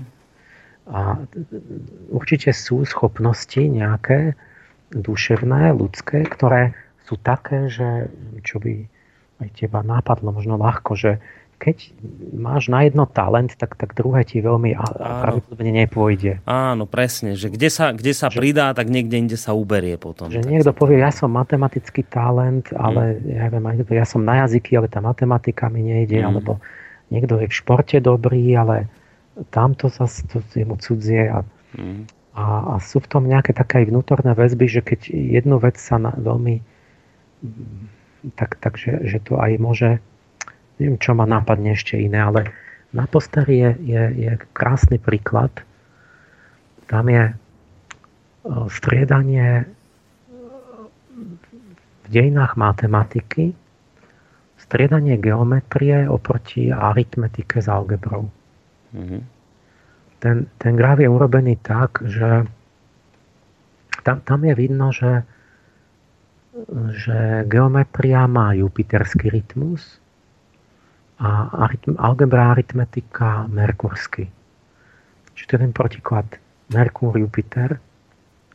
V tom cykle tých duchov času oni idú vlastne akoby v antifáze, čiže mm, ten Merkur je zhruba tých 250 rokov po Jupiterovi a po Jupiteri zase 250 rokov po polkruhu zase Merkur a tak. Mm-hmm. Čiže akoby sa tak jeden druhého boli na opačnej strane toho kolesa šťastený, ktoré sa točí. No a toto, tento graf mi pomohol urobiť jeden môj študent, Martin Bašták. Si, si veľmi pekné od neho si dal prácu, totiž počiarknúť a vyexcerptovať dva zväzky ako dejin matematiky, kde bolo asi tisíc tých matematikov a všetky mm. ich citácie, mm-hmm. čiže tisícky. A lebo sme si bol na mojej škole a on teda študuje, robil diplomovku z matematiky, z dejín matematiky a vlastne sme sa o tom rozprávali. Ja som mal v tom, tom pôvodnom vydaní o kapitolu o tom, ale nebol som s ňou spokojný, lebo tam bola matematika tak v jednej kope, že ako taká. Mm. No a, a no síce tam aj niečo vyšlo, ale som mal pocítil, že to je proste nejaké slabé. Mm a že zrejme bude treba rozdeliť tú matematiku na tie podoblasti, lebo každá matematika je na niečom inom založená a akoby niečo, nejaká iná taká schopnosť je tam v popredí. Ja tie dve klasické matematiky, čo aj sú medzi siedmimi slobodnými umeniami stredoveku, tak to je geometria a aritmetika. A, no a je jasné, že geometria je niečo, kde potrebujete priestorovú predstavivosť. Mm-hmm a pri algebre a aritmatike potrebujete abstraktné e, myslenie, z, manipuláciu s symbolmi, číslami, písmenami, vz, syntaxou, vzorcov a takéto veci. Čiže to akoby dosť odlišný duševný proces, čiže niekto môže mať talent na, na, na jeden a nie na druhý. Mm-hmm. A my vieme, že my máme to tak, že ano. niekto má, že ťažko vníma priestorové veci, nevie čítať mapy a tak. A niekto má aritmetickú poruchu. Špecifická porucha, on proste nevie počítať, on nevie násobilku, nevie sčítať dve čísla, ale, ale celú geometriu má v poriadku hm. v hlave. No, čiže tým pádom vlastne to a, a, a môžu byť akoby oddelené schopnosti a podľa klasickej teórie. Ja som vedel, že ktoré sú to, lebo veď klasický Jupiter je inšpirátor geometrie a Merkúr alebo Hermes alebo proste tí merkurskí bohovia Hoft v Egypte, tak to je darca matematiky. Ten naučí ľudí čítať, písať, počítať. Čiže my podľa múdrosti tých našich starcov vieme, že ktorým bohom patria tie dve oblasti. A tak som vlastne, takže tá moja hypotéza tradičná je, že vlastne by tu mal byť taký rytmus, taká vlna, že raz sa rozvíja viac tá algebra a potom v merkurskom období a potom zase v tom jupiterskom viac geometrie, pomerne, ano. že sa budú tomu ľudia viac venovať tomu a tomu. A že budú také geometrizujúce obdobia a také aritmetizujúce obdobia. Mm. A, a v matematike je zaujímavé, že vy že vlastne celá geometria sa dá previesť na aritmetiku, na, na no, v podstate aritmetiku, algebru, lepšie povedané, že každé teleso má svoju rovnicu. Ale každú rovnicu môžete znázorniť nejakým telesom priestorovým alebo, alebo viacrozmerným, keď treba. A že by ste teda, tak sme to aj robili, že sme nahradzovali niečo, sme nevedeli vyriešiť geometricky, prevedli sme to do nejakých rovníc a tam sme to vyriešili ľahšie. A takže by ste vlastne, by vám teoreticky stačila iba jedna z tých matematik. Mm-hmm. Ale, ale predsa ľudia radi riešili raz tak, raz tak, ako keby mali bližšie k tomu alebo k tomu. A teraz ja som ale dopredu nevedel, že čo bude. Pretože keď, sa, keď aj poznáte dejiny geometrie, tak nevidíte žiaden rytmus v tom. Žiaden 500-ročný rytmus nevidíte. Mm-hmm. V, v algebre áno, aj v tej aritmetike, ale vtip je v tom, že ako vlastne tá teória čísel je kráľovná matematiky, že vlastne rytmus matematiky ako celku ide, je, je, je, totož, je merkurský. Je totožný s tou algebrovou aritmetikou, teóriou čísel a takými vecami. Ale geometria ako podoblasť matematiky, ako, ako podčasť, tak, tak keď to vyberiete von, tak, tak nemá rytmus.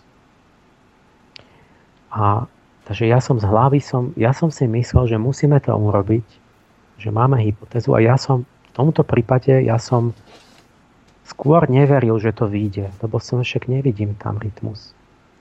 A hovorím, ale musíme to urobiť inak, lebo, lebo nejde o to, či tá geometria, ide o to, že ten graf je urobený tak, že tá, tá, zvislá os to sú percenta v tomto grafe, to je 100%, čiže mm-hmm Zobrali sme 100% tvorivosti v matematike v každom období ano. a potom sme tam vykreslili, že, že aký podiel na tej, z tých 100% v každom storočí malo e, geometria aký mala aritmetika za algebrou. A zrazu vám vyskočí čistý jupiterský rytmus. Zrazu vidíte, že, že áno, že vlastne to je tým, že geometria sa rozvíja viac vtedy, keď sa matematika ako celok rozvíja menej. Mm-hmm. Čiže, čiže keď sa rozvíja viac, tak aj geometrie sa rozvíja viac, ale potom, keď sa geometria rozvíja, má to svoje obdobie, tak sa aj matematika rozvíja menej. Čiže, len, čiže keď, až keď urobíte tie podiely, tak pochopíte, že vlastne sú obdobia, ktoré viac matematizujú, ale v rámci toho je tá, je tá, tá vlna jupitersko-merkurská, že raz viac geometrizujú, raz viac aritmetizujú. A napríklad Platón povedal, že Boh, arit, boh geometrizuje. Lebo Gréci boli takýto geometrický národ. Ale Gauss žil v tom, keď vrcholila tá, tá, ten aritmetický duch a on povedal, že Platón sa mýlil, je to tak, že Boh aritmetizuje. Mm-hmm. A tak, tak ľuďom sa vždy javí, že Boh má iné povolanie, tak sa im zdá, že raz je geometer, potom aritmetik a skutočne sa to strieda, tie inšpirácie. Hm. Takže krásne to vyšlo. Nie, ja som toto nečakal, to proste je, nie, nie, toto, nie, pochopiť, že aký to je nečak, výsledok fantastický, keď že to proste je nie, nie, to sadne, nečakané, že mm. proste aby som si, netrúfal som si dúfať, že, že to, že, že to tam vyskočí z toho proste len z tých e, samo, ako keby, keď, len vo chvíli, keď urobím tú správnu vec. No o tomto ja mám celú, akoby, si hovoríme o tom viac, celú kapitolu, ktorá tiež vôbec ne, nevyšla nikde ešte, len na škole o tom rozprávam, že tie dejiny matematiky, ako sú prepojené so všetkými umeniami, a literatúrou a iným, s celým tým duchom doby. Že vlastne to, čím sa zaoberajú matematici, tak, tak to sa deje okolo v nematematike. Že povedzme, keď boli nadšení logaritmami a špirálami, tak to bolo všade v baroku špirály v, v, v stavebníctve a na nábytku. Hm. A že máte, keď napríklad v renesancii v 15. storočí, tak to je, to je jeden z tých vrcholov toho geometrizujúceho obdobia Všetko sa riešilo geometricky, aj, aj, aj, aj kubickú rovnicu Cardano riešil tým, že si nakreslil kocku. A, a tak. A tam priesečníky. A tak. Hm. Nie, nie algebrou. A to, čo my dnes považujeme za typickú algebru, že vyrieš kvadratickú rovnicu, kubickú rovnicu, tak, tak zoberete ten vzorec na to. Ale on si nakreslil štvorce, obdĺžníky, plochy a tak. A, tak. a to nie je náhoda, lebo si verte, že v tej renesancii všetci geometrizovali a že ešte aj maliarstvo, čiže nie len soch, je tam vrcholný sochár Michelangelo, čo, čo vlastne znamená vrcholné nadanie na, na cit pre tvár a priestor, ten Dávid a neviem čo jeho, tie sochy. Ale že aj maliari, ktorí sú tradične, nemajú nič, oni majú dvojrozmerné umenie, oni malujú iba na plochu a malovali stáročia len tak dvojrozmerne na plochu, tak aj týchto všetkých chytí, že toto není možné, že my musíme tiež mať priestor. Hm. Nie, že len tí sochári majú a my čo? No. no a začnú, a vynajdu perspektívu a začnú malovať, malovať hĺbku obrazu a, a, a trojrozmerný priestor a sú fascinovaní znázorňovaním priestoru. A toto, toto Taký, je v krivkách e, s rozvojom to sochárstva. To je, hej? to je v tej istej chvíli, že keď mm-hmm. je tá, ten, tí, tí matematici geometrii, vtedy tí, tí sochári sú tam najväčší, okolo 1500. Mm. Uh, vtedy začnú tú perspektívu robiť. Paulo Učelo bol taký, že on bol maniak na tú perspektívu, tak on celé noci sa snažil vystihnúť ten úbežník, aby pôsobilo to tou plastickou hĺbkou priestoru on má také, také, také prehnané, úplne až prehnanie perspektívne obrazy, keď, keď si pozrete, že, že proste objavovali to. Mm. Chceli to. A, a, a mnoha iné. A teraz to zase nie je žiadna náhoda, lebo tí, oni sa tam, tí geometri tam boli s tými maliarmi, tam u toho sa učili v tej istej dielni a tak. A, a toto sa opakuje viackrát, povedzme, v starom Ríme prvé storočie pred Kristom Jupiterské obdobie prevláda geometria. A čo zistíte? No maliari malujú perspektívu zrazu v Pompejach. Máme tam zasypané tým popolom hm. obrazy a ten pompejský štýl z toho obdobia je, že sa pokúšajú objaviť hĺbku priestoru na obrazoch. Takže vtedy v tých vilách rímskych bola, bola veľká móda, že ste namalovali na celú stenu obraz, ale tak, že on mal vytvoriť ilúziu priestoru, že, ako, že, že tam je hĺbka priestoru a že vy ako keby ste mohli že tam namaluje povedzme, že, že ulicu alebo záhradu. Áno, a že máte a, pocit, že idete A že máte pocit, no. že tam je záhrada za tú stenou, že by ste áno. mohli vojsť ako medzi, tie, medzi tú fontánu a tie kríky, a, mm. alebo že vidíte do ulice, že tá je nejakú bránu a tak. Čiže akoby pocit, že tá stena otvára nový priestor. A ja neviem, teraz my sme v 20. storočí zase v takom, teraz sme v jupiterskom období, nie? v tom rytme. A nie v Michalskom? A, no to je veľký Michael, ale ja hovorím o tom 500-ročnom rytme teraz, Aj. čiže o, o malých duchoch času. A napríklad to máte také pekné analogie, že napríklad ja ukazujem obrázky, že e, múr to je taký sochár a anglicky myslím. A to, to, to, to, aké on robí, také zvláštne, také, že, že povedzme žena, ale, ale takmer to skoro sotva poznáte, že to je ľudská postava, ale má to také, je to akoby taký zvláštny geometrický tvár. A keď niekto toto vidíte a ste matematik, tak máte pocit, že to sú že to, to vyzerá úplne rovnako ako variety matematickej topológie, čiže vlastne moderné odvetvie, ktoré sa zaoberá e, práve uh, typ geometrie, ktorý sa zaoberá ale určitými vlastnosťami priestorovými uh, objektov konkrétne zistuje, že ktoré vlastnosti zostávajú nemenné, hm. keby ste mali veci z gumy a mohli ich naťahovať všelijako. A tak, tak, že, tak, také úplne akoby vidno, že prepojenosť toho. No skúste... Umenia, myslenia, matematiky a nakoniec, že, že, to, že proste to výraz ducha doby, že to vôbec nie sú nejaké náhody. Skúsme ešte možno nejaký iný príklad, lebo aj tuto nám Robo píše, že, že skúste iný príklad polarity z dejín dať, lebo tomu s tou matikou vôbec nerozumiem.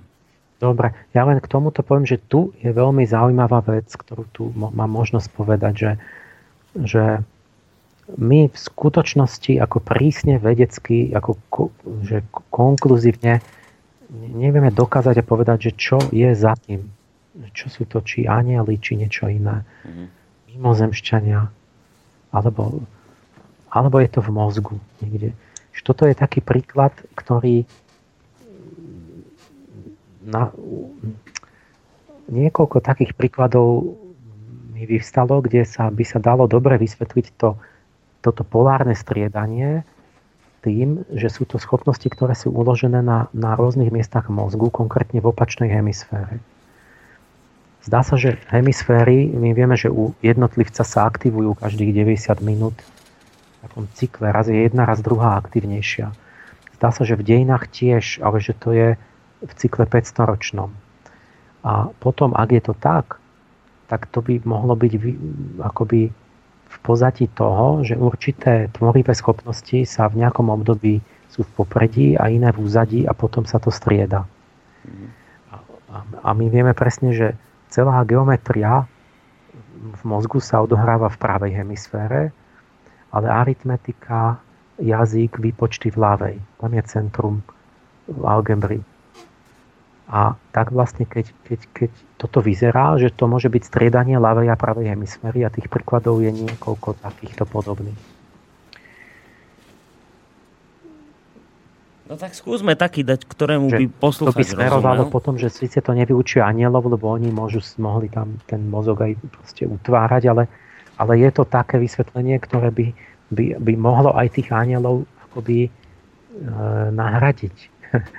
že by to vlastne bolo nejaký rytmus, ktorý by striedavo aktivoval rôzne časti mozgu a potrebovalo by to nejaký synchronizátor, teda niečo, čo by po dlhú dobu zvonku pôsobilo na človeka a ovplyvňovalo jeho, jeho nervový, nervový a endokrinný systém. A tak to bola tá hypotéza, ktorú profesor Mikulecký navrhol a ktorú som ja s ním ale spolu, spolu rozvíjal.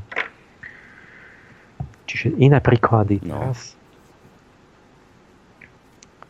no, prebehnem nejaké, že iný bol taký, že stredanie materializmu, idealizmu, to je klasický, že materializmus, idealizmus, protiklady a, a, a, a to bolo v marxizme, sme stále sa učili o zápase materializmu a idealizmu a že sa striedajú a Marx už myslel, a že teraz vyhral ten materializmus v tom 19. storočí, mm. ale nevedel o tom mojom rytme, anielskom, že to bolo iba náhodou, že bol práve vrchol toho lunárneho obdobia a že sme krátko po jeho smrti, ale sme vstúpili alebo ešte ku koncu do, do Michalského obdobia sa to otočilo, zase tá hojdačka na druhú stranu. Takže náboženstvo nezaniklo, naopak sa aktualizovalo. Uh, takže toto, toto napríklad je v tých starých u tých božstiev vyjadrené protiklad slnečné a mesačné božstva. Aha. Jedno zduchovňuje, druhé zhmotňuje. Som povedal, že tamto ide to vnímanie do, do hmoty. Uh-huh. Ďalší taký klasický pr- protiklad je, že konzervativizmus, liberalizmus. To v dejinách som zmeral, pomeral proste revolučné nálady, slobodné a potom také tie tradicionalisticko konzervatívno, autoritárske tak to, to je rytmus, prosím, u nás Aniela, Saturna a Venuše. To sú drastické protiklady, mm. Venuša a Saturn. A jedna o slobode a druhá o disciplíne. Aha. A, a takto to tam je, tak sa odohrávajú to, tie absolutizmy a potom revolučné obdobia v rytme týchto dvoch anielov. Lavica a pravica. No to ma práve napadlo presne, že keď ste no, hovorili je, o liberalizme je, a konzervativizme, že no, to je, je ďalšia vec. Toto je tak hlboké, že, že aniel Gabriel a Michael sú po lavici a pravici Božej a v kostole na ikonostaze ich máte tam tisíce rokov. A, a potom parlament sedel tak raz francúzsky, že jedný naľavo, druhý napravo, odtedy vzniká lavica a pravica. Zdanlivo náhodou, ale nie tie symboly sedia, oni tam náhodou, ako náhodou, nenáhodou sedeli tak, že to zodpovedá pravej a ľavej strane tela a tým akoby sklonom a takýmto veciam a tým, tým archetypom. Aha. A, Ga, a Michal je teda ľavičiar či pravičiar? Nie, to, ten Michal to je, to je, proste pravica je slnko a lavica je skôr mesiac, aj keď to potom je do, debata do detailov, ale takto to zhruba je a je to aj tak v dejinách, že v tých obdobiach akoby ako sú, sú to, že, že keď sa pozriete na tieto, že kon, kon, tieto izmy, som hovoril, že vlastne tie moderné myšlienkové izmy, tie prúdy, že sú vlastne um, sekularizované staroveké mystéria. Tak keby ste išli do mystérií Michaela, tak by ste tam videli veľmi veľa správicových ako myšlienok, že proste slobodný je individuum, ktoré sa má postarať samo o seba a, a, a tak. A v tom lavicovom proste vy ste išli do mystérií mat, veľkej matky a toho, že vlastne ľudia sú deti, že treba o nich postarať, že treba prerozdeliť bohatstvo e, brat mladšiemu bratovi a, a slabšiemu a chorému a, a neviem čo, že proste základné myšlienky, ktoré tradične boli v tých dvoch smeroch, sú vlastne zosvedčené mystéria. Nejaké, nejaké impulzy duchovné, ku ktorým jedni alebo druhí inklinujú podľa typu a podľa obdobia a podľa situácie. A to, či to sú príklady, to, to stačí na to, že aké sú polarity. Mm-hmm. Ale ja som chcel teraz takú, toto využiť o tej polarite povedať viac. A síce, lebo to je veľmi plodné aj na súčasnosť. A síce ide o to, že, že Nenecháme si to po pesničke, áno, Emil. Áno. Hej, môže byť? Dobre.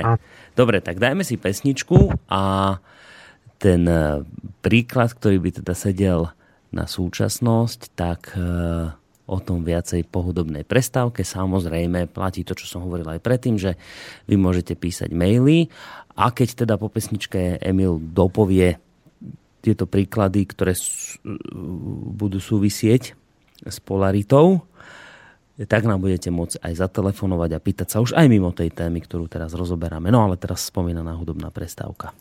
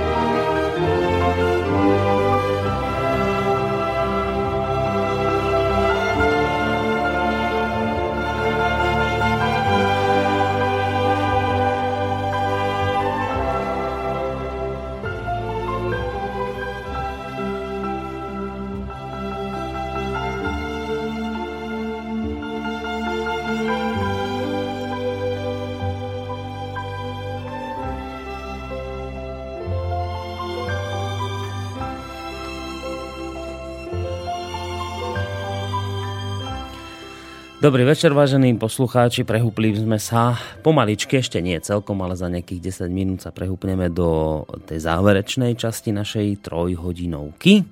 Ešte skôr, ako teda dám eh, slovo Emilovi Pálešovi. E, zopakujem tie technické informácie toho typu, že ak chcete písať maily studiozavinač slobodnyvysielac.sk telefonicky 048 381 0101 alebo môžete písať aj na našej stránke v sekcii kontakty a FAQ. Tak poďme Emil na tie príklady e, zo života alebo možno také príklady polarity, kde by to ľudia nejak lepšie pochopili, videli, kde by sme to nejako lepšie vedeli obsiahnuť to o čom ste teraz hovorili teoreticky? No ide o to, že tu je taká, hm, by som nazval, taká, taká zákonitosť, alebo tá súvislosť v tej polarite, že vlastne prečo vzniká polarita a nejaká cyklicita, nejaká oscilácia nejakých protikladných princípov. Pretože to je vypadnutie z celostnosti, z celku že vy, vy vytrhnete z nejakého celku, z tej celej pravdy a celej skutočnosti nejaký aspekt, zdôraznite ho a tým pádom začnete vlastne zanedbávať ten opačný aspekt. A to tak nemôže zostať, lebo to plodí so sebou zlé následky. Hmm. A tak, tak sa to vlastne musí zase obrátiť akoby na druhú stranu, že akoby to vychýlenie e, zo stredu z tej harmonie na, na jednu stranu sa musí nakoniec obratiť, že dostanete rovnako veľké vychýlenie na opačnú stranu. A tak vlastne tie dejiny oscilujú preto, lebo my nevieme nájsť ten stred. Mhm.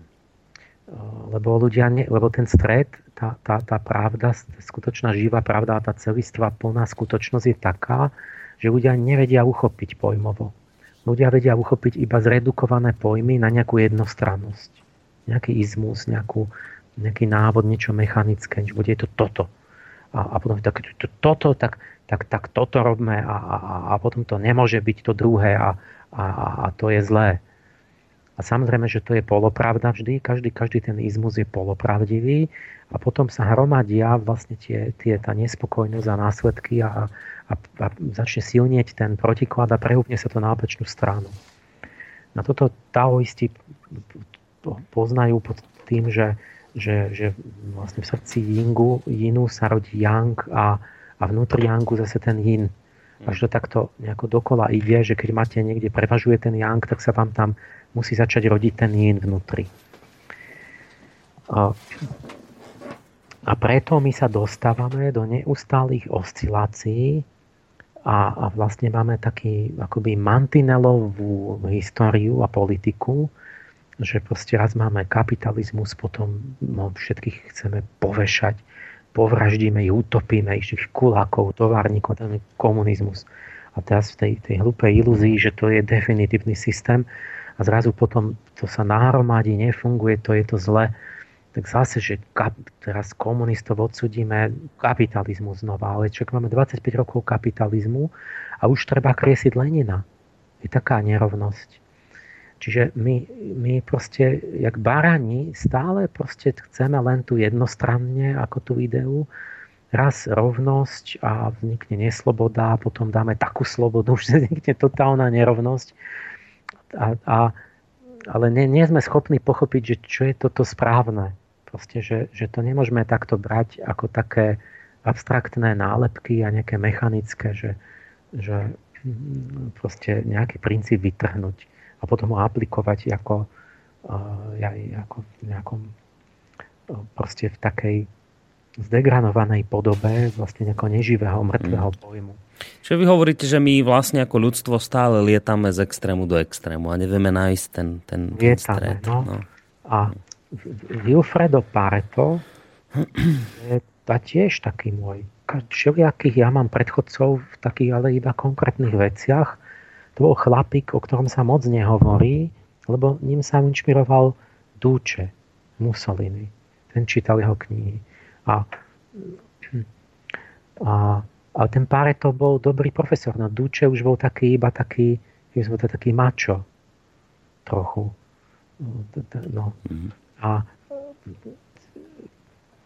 takže to neznamená, že, že, že Pareto bol za, za ten italský fašizmus zodpovedný, ale proste tak, tak sa o ňom nehovorí. On mal teóriu cirkulácie elít. A on vlastne úplne presne toto, tak to on vystihol, to bolo o tom. Že hovoril, že, že ľudská história je iracionálna, že je poháňaná tzv. reziduami.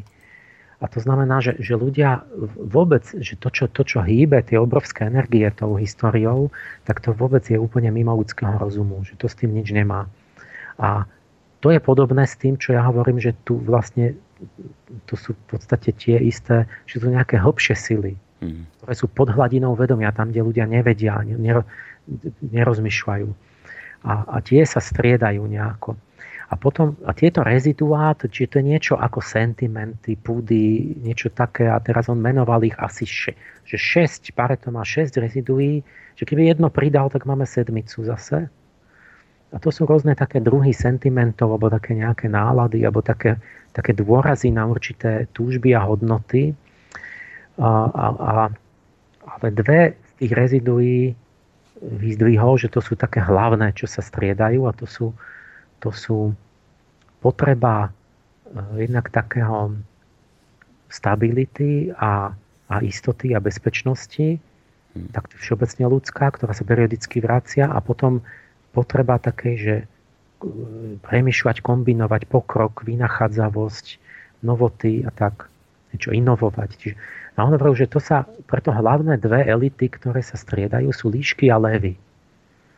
Líšky sú tí, čo prinášajú zmeny a, a, špek, a, a tak a pokrok a, a tak a, a, a to sú, ale, ale sú aj takí špekulanti a takí, takí s peniazmi a tak. A levy to sú takí tí statoční a, a, a, a tí hovoria, že lojalitu, stabilitu, uh, hierarchiu a také. Čiže konzervatívci. Čiže, čiže zhruba by to bolo, že aj liberáli, konzervatívci by mm. mali vzťah k tým, teda určite k líškam a k tým levom. Mm. Aj keď možno to není to isté, ale a teraz, to, to, to už Machiavelli rozdelil na líšky a levy, akoby tie, tie, tie, tie elity. A teraz páre to hovorí, že ľudia sú poháňaní tými potrebami a to sú rezidua a potom majú tzv. derivácie. A derivácia je, že, že, že, že k niečomu ich to púdi, k nejakej potrebe a potom si to ale nejako racionalizujú, že vymyslia si k tomu nejakú teóriu, nejaké akoby kvázi rozumové zdôvodnenie, čiže nejaký pokec, nejakú omačku, ktorá tomu dá akože nejaké, nejaké argumenty, že prečo to tak musí byť v tej chvíli. Mm. A, ale to je úplne od veci, to, je, to sú iba keci okolo, ako omáčka, a o to vôbec nejde. Ale vždy to vždy, lebo vždy si všimnite v dejinách sa, sú, sa striedajú úplne opačné režimy ale každý ten režim má veľmi ako veľké dôvody a, a odôvodnenia, že prečo to tak naozaj musí byť Hej. a je to rozumné. Hej. Ale vždy je to opačné. A teraz a Pareto hovorí tých elitách, že elity vždy budú a musia byť, že tam je nejaká taká, taká krivka, že vždy je bohatstvo aj tak rozdelené tak, že nejakých vrchných neviem koľko má, má, má toľko bohatstva a tí spodní majú málo. my vieme teda, že to není vždy rovnaké, ale že proste sú tam také a že vždy elity budú a že vždy to sa, že niekto musí vládnuť a vždy sa budú oblácovať a, a, a, a tak ďalej a že majú byť, že si majú, že elita má byť, že nemajú všetci rovní, že oni si majú brániť svoje privilegia. Nie, to je čudné, to elitárstvo, to, to sa zdesia ľudia, lebo, lebo, lebo keď by som povedal, že by mala byť nejaká šlachta alebo niečo, ale on povedal, to musí byť, sú obdobia, kedy každý by sa zdesil nad tým, že by sme si mali byť rovní. Že pre Boha, však to bude chaos. A ten Pareto patrí k tým, ktorí hovorí, že, že oni veď majú to má nejaký účel, oni majú nejaké poslanie, funkciu, oni musia mať nejaké privilegia, nejaké, nemôžu byť akože tam zmiešaní s, s, s obyčajným hocikým. Hmm. Lebo kto by potom ako no uvidíme za chvíľku, vám poviem príklady, že tie elity sú, buď sú otvorené, alebo sú skryté. Čiže Pareto má pravdu. Že v časoch rovnostárstva sú elity len skryté a tak. No a te, čiže on hovorí, že tie líšky a levy sa striedajú, hlavne, okrem iného. Mm-hmm.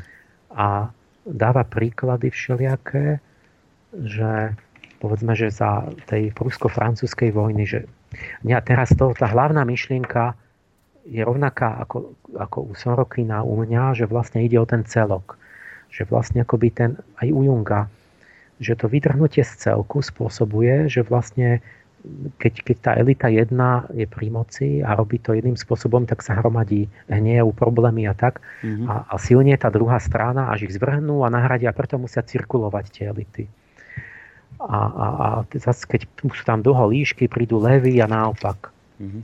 A že vlastne to nejaké ideálne, to ustálenie, že musel by sa to múdro skombinovať, že, že vlastne by si múdro musel vybrať aj tých, aj tých a dal príklad, že že jak Prusko išlo hore, keď sa spojil ten Wilhelm I cisár s Otom Bismarckom, ktorý bol kancelár či čo.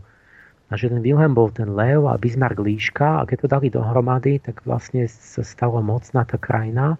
Ale že v tom čase vo Francúzsku, že samé líšky vládli, a že tí sa mýlia, že to je jednostranné, že oni to boli takí kšeftárkovia, takí, čo hm. všetko prepočíta na peniaze a mysleli, že politika sa dá predávať a že s každým sa predsa dohodnú, že to je len otázka sumy a tak.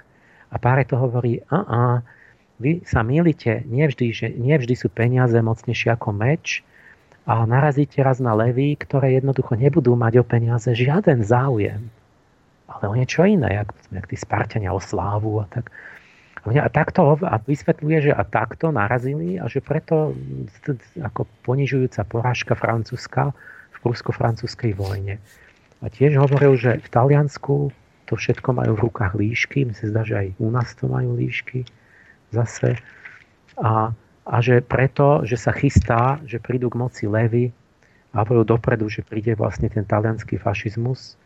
Zase mu neverili, pretože ľudia ani predvečer svetovej vojny neveria sa rečnia o miery. A, a, a tak. A, a Pareto akože obraz taký, ne, taký humorný, že, že Pareto na smrteľnej posteli je rok 1922. Pareto zomiera v posledný deň svojho života a Mussolini vstupuje, robí pochod na Rím, v čiernych košeliach idú, preberajú moc a Pareto sa ešte posledný krát zdvihne na smrteľnej posteli a povie, že ja som vám to hovoril. A zomre. Takže toto je úplne, úplne ako keby to proste nehovorí o anieloch, ale o reziduách a o nejakých podvedomých tých, tých hnacích silách. Ale je to, je to o tom. A je to dôležité. A to si musíme my ale preložiť teraz do, do, do takých našich, kde som si tu napísal, No, chcelo by to také príklady, ktorým bude... Do, to, do toho, že teraz, no. lebo my vždy no. nechápeme no. to, čo teraz sa deje. To vždy no. chápeme, že to, áno, však mal, to je každý múdry, ale nechápe, že to teraz robí. Čiže napríklad, keď sa opýtam, že, že takú vec, um, čím chcem začať, že Chcem totiž vysvetliť dôležitú vec, že, že kto napríklad, kto je príčinou, kto je najväčším akoby zdrojom alebo hýba takým povedať, príčinou alebo zdrojom síly pre, pre fašizmus v súčasnosti. Radikalizuje sa celá Európa a oživujú sa neonacistické strany alebo také ako no. podobné? Že kto, kto to má na... E, že kde, kto je tá príčina, prečo sa to deje? No áno, lebo navonok všade, keď idem na školenie a no. takto, takže musíme bojovať proti nacizmu a my bojujeme, bojujeme tá, a, tá, a tak, že on vlastne dvíja hlavu a rastie a pridáva sa stále viac ľudí. Alebo také, že ako Pegida, že to síce nie sú neonacisti, ale že to sú také podobné myšlienky akože neviem, jak sa to nazýva, že akoby také nacioidné strany. No neviem, či správne poviem, ale mám pocit, že teraz e, je to o utečencoch. Tí, tí momentálne teda burcujú tieto vášne no, a v, ja chcem Európe. povedať teraz, že, že na našu dobu, že je taký, a toto je akoby že ezoterný zákon, že akoby je to niečo o niečom neviditeľnom, akoby zdanivo, mm. ale ja to vidím. ale, ale je to ezoterika, lebo väčšina ľudí to jaksi ako nevidí. Mm-hmm. A že, že keď že, že keď máte nejaký izmus alebo nejaký princíp, tak kto, tak on z čoho žije? On je skryto, akoby neviditeľne živený svojim protikladom vždy. Mm. Čiže Hitler, klasika Hitler, by sa nikdy nedostal k moci. Nebyť ruského Stalina. Neby, napríklad, čiže on a Stalin vládol vďaka Hitlerovi a Hitler vďaka mhm. Stalinovi. Mm. Vďaka. Mm. Oni jednak boli aj spojenci dlho tajne a tak, ale potom išli do vojny, ale vlastne už, keď už mali moc. Čiže ľudia ako Churchill, ktorí, alebo čo, že oni, alebo, ktorí by nikdy ne, ne, neboli za Hitlera, alebo za, nie, Churchill bol opačne, proste ľudia, ktorí by nikdy Hitlera nepodporili, rozumní a tak povedali, no, ale proste snáď už je to len ten jediný muž, ktorý nás zachráni pred tou rudou hrozbou. Všade pochodujú robotníci a revolucionári a tak a, a naopak, že Stalin zachraňoval, bol strašný tyran, ale on zachránil v tej atečestvenej vojne proti nacistickému netvorovi. A, a Churchill, ktorý povedal, že, že by bolo treba zahrdusiť komunizmus v koliske, lebo to je niečo strašné, tak vlastne urobil alianciu, kde, kde vyzbrojovali a podporovali komunistov ako len mohli kvôli Hitlerovi. Čiže to sú také veci, že ten protiklad, že kto je zdrojom radikalizácie a neonacizmu, že rastie v Európe? No antifašisti sú ďaleko mm. najväčšia príčina neonacizmu, ktorý rastie, sú antibojovníci proti nacizmu. Mm. Pretože oni bojujú proti nacizmu tak, že zobrali tie lavičiarské ľudskoprávno-tolerantné idei tak, že ich nám chcú nanútiť za cenu nespravodlivosti. A to musí vyvolať odpor a musí to vyvolať to opačné. Čiže oni tak strašne bojujú a tak prehnali a tak sa seba realizujú, že, že abstraktne šermujú, že už ani nechápu, o čo ide. Mm-hmm. Ani nerozmýšľajú, úplne vypadli z celku. To je ten hriech. Hriech môžete definovať v cirkvi definícia, že odpojenie od Boha, ale, ale všetko, čo vás odrezáva od Boha, je hriech, ale vy to môžete angelologicky, to je to isté, ale povedať takto, že hriech je všetko, čo vás vypadávate z celku. Vypadli z celku, nevedia už, čo činia, to je vidno na tom, že, že keď ja nemôžem bojovať proti islamofóbom, homofóbom, za, za ženské práva, to proste nejde. Musím si vybrať. Buď musím byť islamofób, alebo musím byť homofób a, a, a proti ženám a tak ďalej. No nie je možné, lebo to sa navzájom vylučuje. A oni ani nevedia o tom proste, lebo, lebo že aby, len aby tie menšiny už majú byť tak pozitívne diskriminované, že nesmete ani povedať nič proti islamu, ale to znamená, že musím, že ako, tak keď som keď som za rovnoprávnosť homosexuálov, tak, tak, tak v islame oni majú trest. Mm. To je trestný čin. Keď som za, za práva žien, no tak, tak podľa islamského práva žena nemôže byť nikdy rovnoprávna s mužom, musí byť podriadená a pred súdom nemôže mať rovnaké práva. Aha. A že si keď oni som, toto neuvedomujú. Za, za, za slobodu náboženských menšín, tak mm. nemôžem byť za, za... Musím byť islamofób, pretože pretože v islame je jednoznačne dané, že nikdy nemôžu si byť náboženstva rovné, že nemoslimovia musia platiť peniaze de facto výpalné moslimom, aby ich nezabili. Hoci to už sa nepraktikuje od 19. storočia, teda u tých slušných moslimov, ale stále máte, že nie je náboženská sloboda, štát vám určí, aké máte náboženstvo a odpadlictvo, mm-hmm. to je trestný čin, propagácia iného náboženstva trestný čin, Čiže jak môžete bojovať za práva menšín a zároveň nebyť, ne, nemať niečo proti islamu? Mm-hmm. A, a, a kritizovať tých, čo kritizujú islam. To je proste e, absolútna strata integrity, že nevedia, čo činia. A tým, tým že, sa, že sa takto vytrhli proste už zo, zo, že ani nevnímajú celok, že čo je následok ich činov, no tak to vyvoláva te, te, ten abstraktný pa lavičiarský nejaký pseudohumanizmus, ktorý, ktorý ako keby skorenil, že z historickej skúsenosti, že tu boli tie pravicové režimy, Hitler, Franco a takto a a, a tam šikanovali menšiny a tak, mm-hmm. a, tak, tak, tak sme urobili akože poučenie princíp, že toleranciu v Európe. A teraz to sa vytrhne do úplného pseudo proste pojmu, ktorý, ktorý každá rádobytnosť, keď nie je spojená s ostatnými cnosťami, tak to je neresť. Čiže tolerancia, ktorá nie je spojená so spravodlivosťou, s tým celým, aby to malo celkovo dobrý výsledok, je jednoducho neresť. To nie, to nie, to nie je cnosť. To je proste zlo. A, a toto, čiže, čiže teraz zdánlivý paradox, to je slovný paradox, ale to je zákonitosť vnútorná.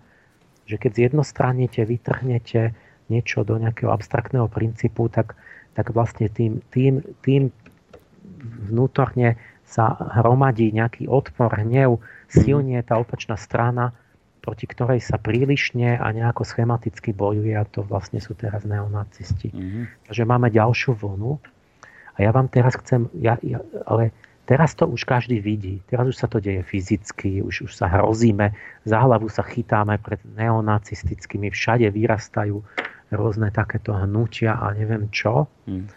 A, a tí intelektuáli, ne, neviem, jak, akí sú z toho zdesení, a, ale pritom oni, to veď oni sú jediná príčina toho, že, že tie opačné hodnoty prezentujú tak falošne, tak pokrytecky, že vlastne sa tá druhá strana, ktorá je tým zasiahnutá a je reálne ubližované, sa proste začne búriť a sa začne organizovať. Mm. A to ja teraz chcem povedať, že ale ja, ja zase, ja som jak prorok nejaký ten biblický a že ľudia, alebo ten Pareto, ja som vám to hovoril pred 20 rokmi.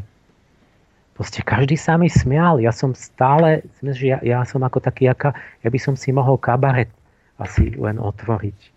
Že to by mi snad dovolili, že ako politický kabaret, tam by som hovoril, že tam by sa smiali ľudia. Tak, tak ja som stále hovoril ľuďom, že ľudia, čo vy, čo vy tak klopíte oči nad tým Hitlerom?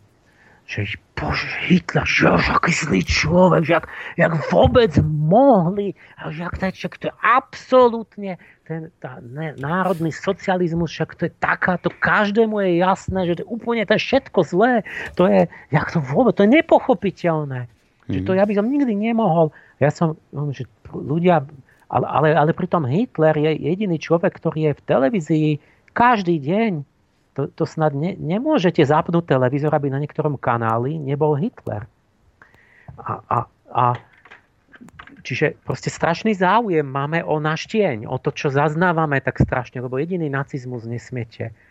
Môžete čo propagovať, aj čo viac vyvraždili ľudí, a, ale len nacizmus nie, nemôžete mať ani, ani modlárske lietadielko s tým, z druhej svetovej vojny tam s tým hakovým krížom na, na tom lietadielku. Hmm. To je propagácia fašizmu. Tak ja som hovoril, ľudia, počujte, však, však vy ste e, predsa fašisti, len o tom neviete. Že čo, čo, čo, čo, čo, ako, čo tým? Hovorím, no však počkajte, až prídu okolnosti a vy zistíte, že ste nacisti, že chcete apartheid. Že, čo ja nie, nikdy. On, čo? Ja ťa zavrem s Romami do paneláku, kde budeš sám medzi nimi a za chvíľu vyjdeš von a budeš chcieť, že oddelené, že chceš žiť oddelenie, že začneš hlásať apartheid a tak. Hm. A, a čiže čo, ja vám chcem povedať jednu dôležitú vec, že toto, že to je, toto je strašná chyba, že my nerozumieme tej histórii, namiesto aby sme pochopili, že prečo sa nacizmus dostal k moci, a tak vlastne len akoby hovoríme, že to je absurdné, že to je nepochopiteľné, že veď predsa nikto nemôže mať také myšlienky a tie myšlienky na nás prídu znovu nevyhnutne. A ne, vy si myslíte, že, že, že vy nie ste nacista napríklad. To je číra náhoda, že niekto je za demokraciu, že som demokrat. To, to, to, to, to poviem, ľudia, vy nie ste demokrati, ani nič.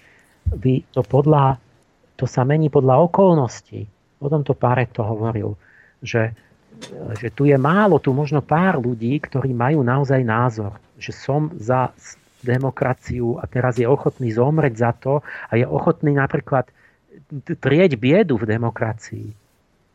Lebo, lebo naozaj za ten ideál on je presvedčený, že to správne alebo niečo, nejaký systém. Ale tu 90% ľudí nemá žiaden názor. Oni majú vždy len taký názor, ktorý práve beží A jak sa zmenia tie okolnosti, tak oni ten názor zmenia podľa tých okolností. Čiže ľudia sú demokrati vtedy, keď demokracia prosperuje. Čiže keď, keď je dobre. Ale vždy, keď demokracia začala, už prestala fungovať, že vám začnú hľadovať a nefunguje a zistili, že, že v nejakom centralizovanom režime, že to je lepšie, tak ľudia začnú mať ten názor toho centralizovaného hey, režimu. Prezliekli kabáty, takzvané. Napríklad taká vec bola, že báli sa komunizmu za studenej vojny a bol Marshallov plán. A teraz stovky miliard dolárov sa naliali do západnej Európy, do obnovy Nemecka a tak a rozbehol sa blahobyt, vlastne obrovský nárast. A to bolo schválne, aby ľudia tú demokraciu mali o to podstatne lepšie, že tam bolo dobre, že tam bolo blahobyt. Ale to musel niekto zacvakať, tie stovky miliard. Niekto musel platiť. A to, čiže to nebolo len, že Nemci boli usilovní a, a my tu nie, alebo čo, to oni, oni ich schválne boli podporovaní ešte, aby sa ukázalo, že to je lepší systém, čiže bolo to trošku prikrašlené niečím, že to zvonku musel niekto platiť. Ale uh, teraz som čudnú vec zistil, že zistili tí ekonomovia, že sa nezvyšil vlastne reálny plat od roku 89. Aj to inokedy poviem. Uh, od socializmu 25 rokov. Že to, že ako ľudia menia názory, hmm. že nikto nebol za Hitlera, kým demokracia fungovala v Nemecku. Či v roku 28 mal 2,8% hlasov. To bol ako úplne okrajový násmiech, by si nedošiel kvórum, vôbec do parlamentu sa nemôže dostať. A rok na to krachla burza a zrazu bola inflácia, bieda, nemali čo je, zamestnanie, nič. A zrazu fašisti. Lebo zrazu to bolo, že Hitlerový poriadok, že to bol, asi to boli predsa len tí Židia, spiknutie medzinárodného kapitálu finančného a tak ďalej. Zrazu to znelo proste tak, že keď nefunguje demokracia, tak chceme ten, kto nám dá chlieb, kto robí poriadok, kto rozbehne továrne, kto bude stavať cesty. No a Hitler to urobil. Mm.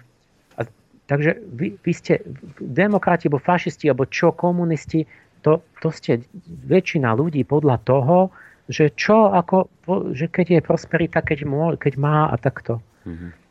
Čiže my, keď bude, ja neviem, proste hoci čo sa zmení, tie okolnosti, tie, tie, tie fyzické skutočnosti života, keď budú nejaké, tak sa začne ako keby to presúvať do toho iného názoru a do tej inej, inej sady tých hodnôt a ľudia sa do toho rovnako dobre vžijú ako do hoci čoho iného. A začne príde tá, tá derivácia paretová, že začnú byť všetky možné médiá, televízie, intelektuáli, vedci a kultúrni a predstaviteľia začnú vyprávať, že ako to je jediné možné a logické a pravdivé a ako to mm. vystorilo a že vždy to bolo tak a že to sa ani inak nedá mm. a ľudia tomu uveria a chcú tomu uveriť a budeme, budeme, budeme zase nacisti.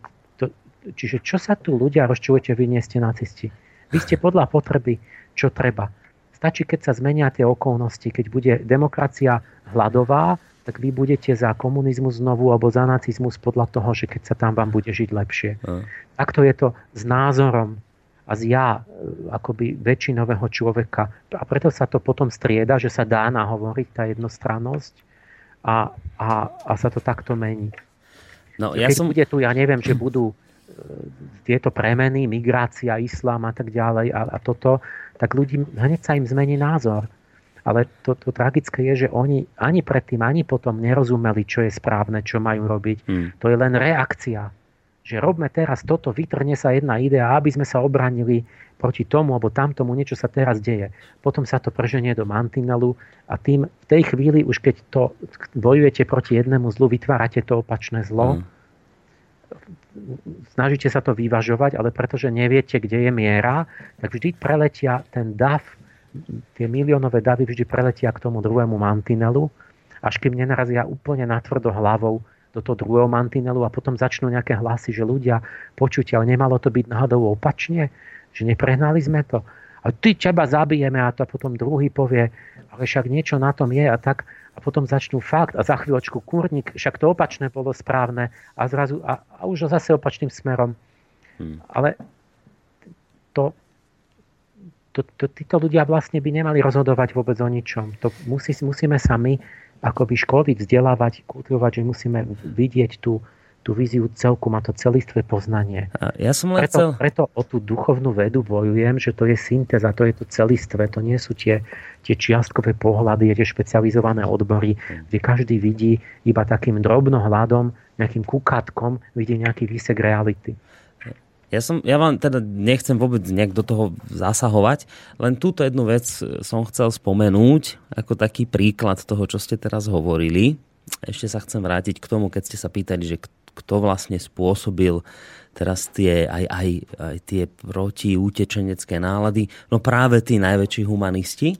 Tak chcem taký, taký jeden príklad použiť, ktorý ja, ja viem, že aj v tomto rádiu sa mnohým nepáči, ale poviem ho, lebo to je presne to, to je korešponduje s tým, čo ste povedali, že pekný príklad tohto je, je Marian Kotleba, Bansko-Bystrický župan, že ja už tri roky, ako som v tomto rádiu, hovorím, že, že najhoršie, čo môžete robiť je, drahé médiá, že tomuto človeku vy nedáte priestor.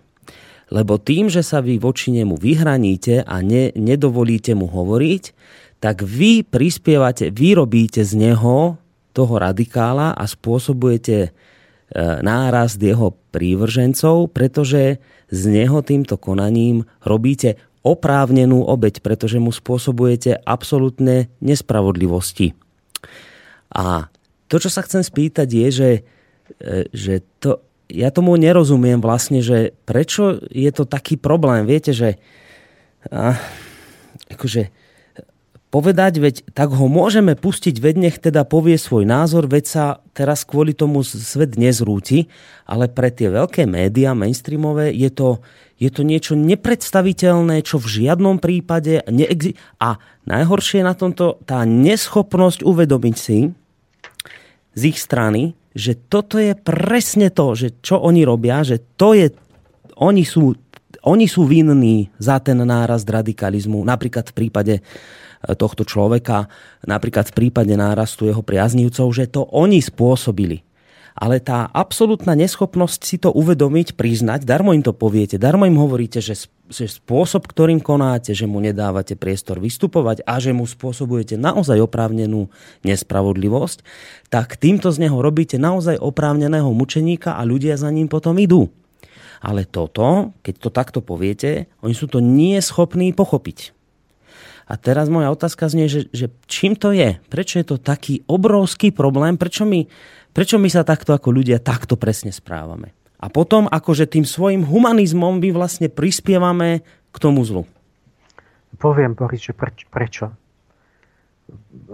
Že čo by sa malo robiť niekým ako Kotleba alebo s tou opozíciou? Že to sa proste nedá schematicky, to chce ten cit pre všestrannosť, to je, to sa, to je ducha prítomnosť, to, je, to nie, nie sú návody. Čiže to podľa, to musím, to ja by som ho zobral, že buď by som zistil, že či keď sa s ním mu vysvetlím, tak možno, že si uvedomí, že niečo nechápal a tým ho odradikalizujem trošku, pokročíme niekam, lebo keď mal dobrú vôľu. No ale to musím zistiť, či je schopný, či chce. Alebo uh, ho tam vyvrátim a tým vlastne ho zbavím. Alebo niekedy má smata na pravdu, že, že s niektorými, že je zbytočne, radšej sa nebaviť, že to sa zbytočne propaguje. Ale to všetko chce ten, ten cit, že čo urobiť, kedy, v akej situácii, že ne, ne, nedá, proste, a to, čo oni robia, je, že majú jednoduché návody, jednoduchú škatulku, že toto sú naši, tých propagujeme, aj keď sú to debili, tí môžu aj opity rozprávať a písať, a, alebo to sú naši. To, to sú za, za nás hrajú. A tých, tak tých nepustíme a môže to byť aj inteligent a nesmie sa no. nikde dostať a nemôžete vôbec diskutovať o tých argumentoch a tým vlastne začnú akoby sa skryto dávať sílu, vlastne, lebo tam sa musí rodiť akoby ten odpor, lebo, lebo, lebo idú proti Bohu, idú proti celku. A, a, ne, a, a proste tlačia na polopravdu. Hm. A tá druhá polo, polovica pravdy silne, hutne, pevne a, a, a zákonite prevládne. Hm. Ale prečo to títo takto robia, že, že tak tlačia a tak no. schematicky a tak... A, a, a lebo v tomto je to násilie. Že to násilie teraz už aj tak ste tí fašisti. vo vyššom zmysle ešte v. Chceme, že nacizmus bol násilný a komunizmus bol zvlášť, mal, mal tu ten kúd násilia, aj, aj nacizmus. To, proste to bola tá marsická doba. Ale to, to, to viac my musíme pochopiť, že, že vo vyššom, hlbšom zmysle násilie vzniká tým, že tlačíte na polopravdy, na mhm. hociaku. Čiže či je to ten, alebo onen, alebo iný izmus, tak tým, že vy tlačíte na, na to, že chcete proste úplne vydusiť tú, tú druhú polovicu, nejaké iné stránky pravdy, tak tým vy, vy že, že, že ste tvrdí pri tom, mm-hmm. že tam nie je, že nekomunikujete, nezaujímate sa, nechcete pochopiť tú, tú čiastkovú opravnenosť nejakého iného pohľadu, že, že nie sú, že sú zahátané všetky kanály, všetky cesty, že nemajú ani svoju fórum a disku a nič a nesmie sa, tak tým sa stvrdzuje ako keby tá situácia. A mm. potom, keď niečo sa vytvrdzuje, a vy, takto, tak, mu, tak potom to nemôže ísť evolúciou, ale musí ísť revolúciou. Čiže sa musí ten, tá, tá tvrdá škrupina prelomiť. A niekto to musí prelomiť silou. Čiže musíte nie, niekoho, niekoho zavrieť, zabiť, zmocniť sa niečoho zo samopalmy alebo, alebo niekde, niekde proste do väzenia. Že proste silou musíte dať preč tú opozíciu, ktorá sa tu, tu čo sa drží, tá opozícia musí silou. A toto, toto by malo byť ten, ten môj dialog, o ktorom hovorím, tá kultúra je to, že nahradí tá retorika to násilie, že my si môžeme vydiskutovať veci a tam nahliadnúť, že tam je nejaká časť pravdy u tých druhých. A nie, že až ich budem zamurovávať a vybedňovať jak hryb po svojej lampe, že má čiernu dieru informačnú, že on má takú, že, že zase takú stenu má, za ktorou je absolútne neprechádza žiadna informácia, žiadne svetlo, napríklad mm. ku mne.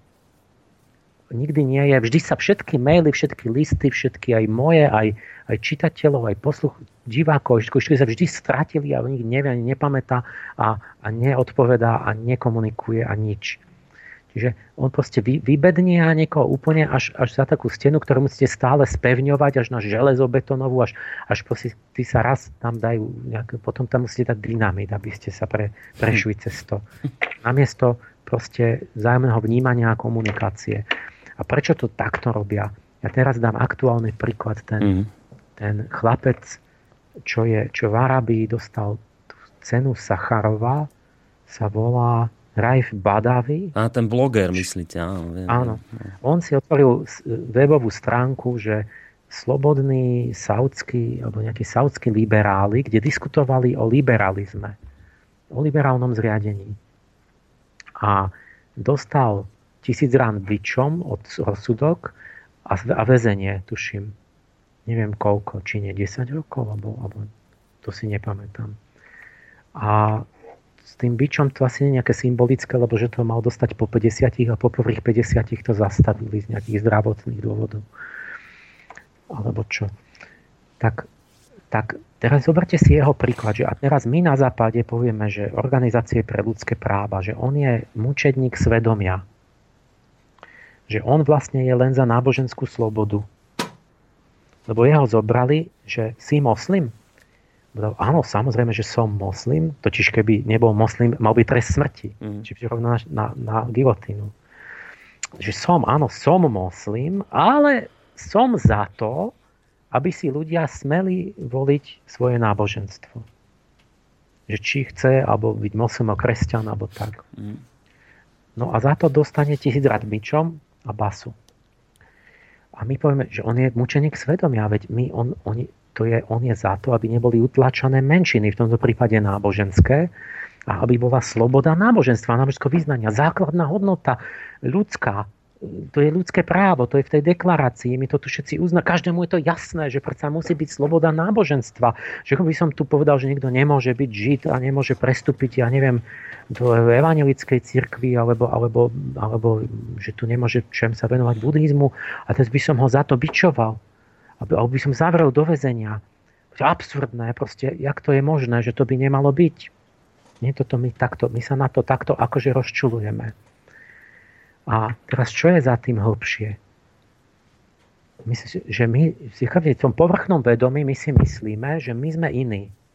Hmm.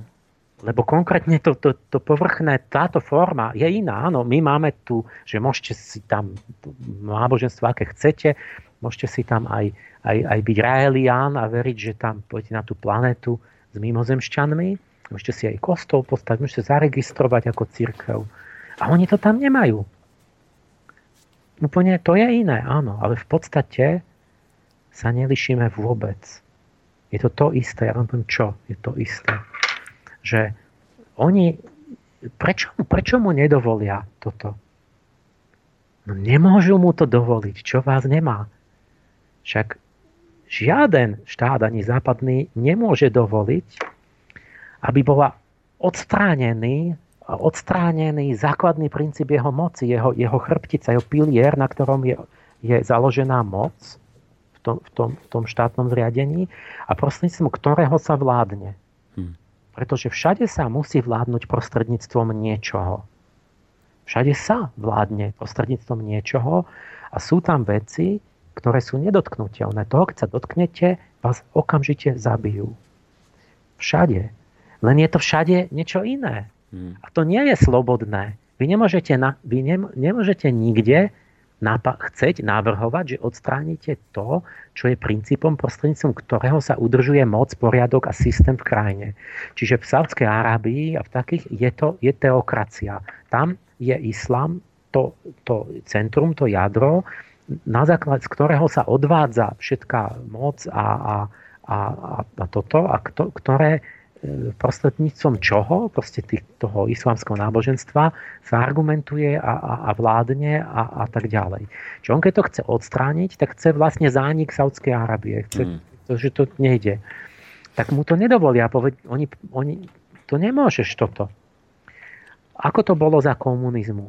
Ale oni majú slobodu, oni hovoria, že majú ľudské práva, oni majú deklaráciu ľudských práv, moslimovia, a tam sú všetky ľudské práva, ale všade je, že má slobodu slova. Oni majú všetko to, čo my. Počujete? Oni majú všetky to, čo my, len to si niekde odhlasovali im v Káhire, či čo. Že absolútna sloboda slova môže hovoriť všetko. Čiarka s tým, že len nie islam nemôžeš ako dehonestovať. Hmm. Máš slobodu ja neviem čo, všetko sa podniká, to len nie islám nemôžeš. Máš, ja neviem, ženy, všetko, všetko môžu, len nemôžeš proti tomu, čo hovorí islám o ženách. Oni inak majú všetky práva. Všetky práva majú, ale i, i, islám je základ a to je akože len na pozadí toho, že v rámci, len v rámci islamu.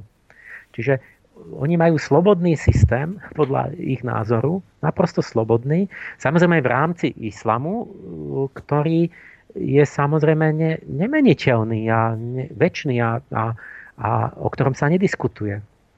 A, a v komunizme to ako bolo, myslíte? No bola úplná sloboda.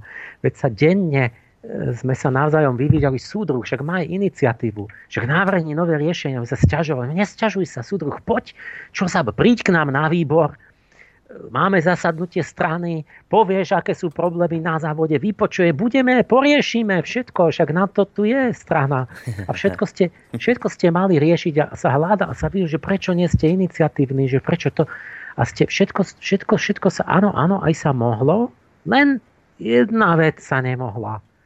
Že, jak ste sa dotkli, podaj, nie moment, ale generálna línia strany musí byť zachovaná Čiže boli určite základné akože smernice, že, že a to, bola, to spočívala v tom, že komunistická strana je jediná vládnúca strana mm-hmm. a že komunizmus je vládnúca ideológia. Takže oni všetko bolo flexibilné, mohli ste riešiť, ale nie, že odstranite komunizmus ako, akoby, lebo ten bol ten, akoby ten, to jadro tej moci, že na základe toho sa robilo všetko ostatné a, a, a v kapitalizme je to ako? Že my máme demokraciu, že máme parlament, že môžeme navrhovať všetko, môžeme hovoriť všetko, e, môžeme tvoriť, vymýšľať, podnikať, zakladať, čo chceme. No áno, že máme slobodu. Len nie jednu vec. Nemôžete chcieť odstrániť kapitalizmus. No. lebo, lebo to je to, čím sa vládne. To je ten nástroj, že vy nemôžete chcieť a navrhovať ani v parlamente, ani toto, že, že odstránime ten systém, že vlastne cez ten kapitál tí, boha, tí boháči a tie banky a to, že ako sa to, jak to celé funguje, že cez to sa vládne. Čiže hmm. vša, keď si uvedomíte, že všade sa niečím vládlo od starého Ríma, keby ste chceli odstrániť otrokov. Čiže to by znamenalo, že Rím spácha sa, že končí, že to všetko bolo na otrokoch. Tak teraz my, my takisto máme, tak jak tí islamovia, že oni, oni, my máme vo všetkom slobodu, len nesmieme odstraňovať podstatu moci, hm. lebo vtedy vás hneď zabijú. To, že vás nezabijú, je náhodná tzv. kontingentná okolnosť, že ja môžem povedať, že mňa tu, ja som nepovedal, že navrhujem, ale, ale ja to vlastne navrhujem. Ale navrhujem o tom, o tom diskutovať, že jak by to malo byť, ale, hm. ale to, že nás nezabijú, veď to vás ani nezabijú v tom Iráne.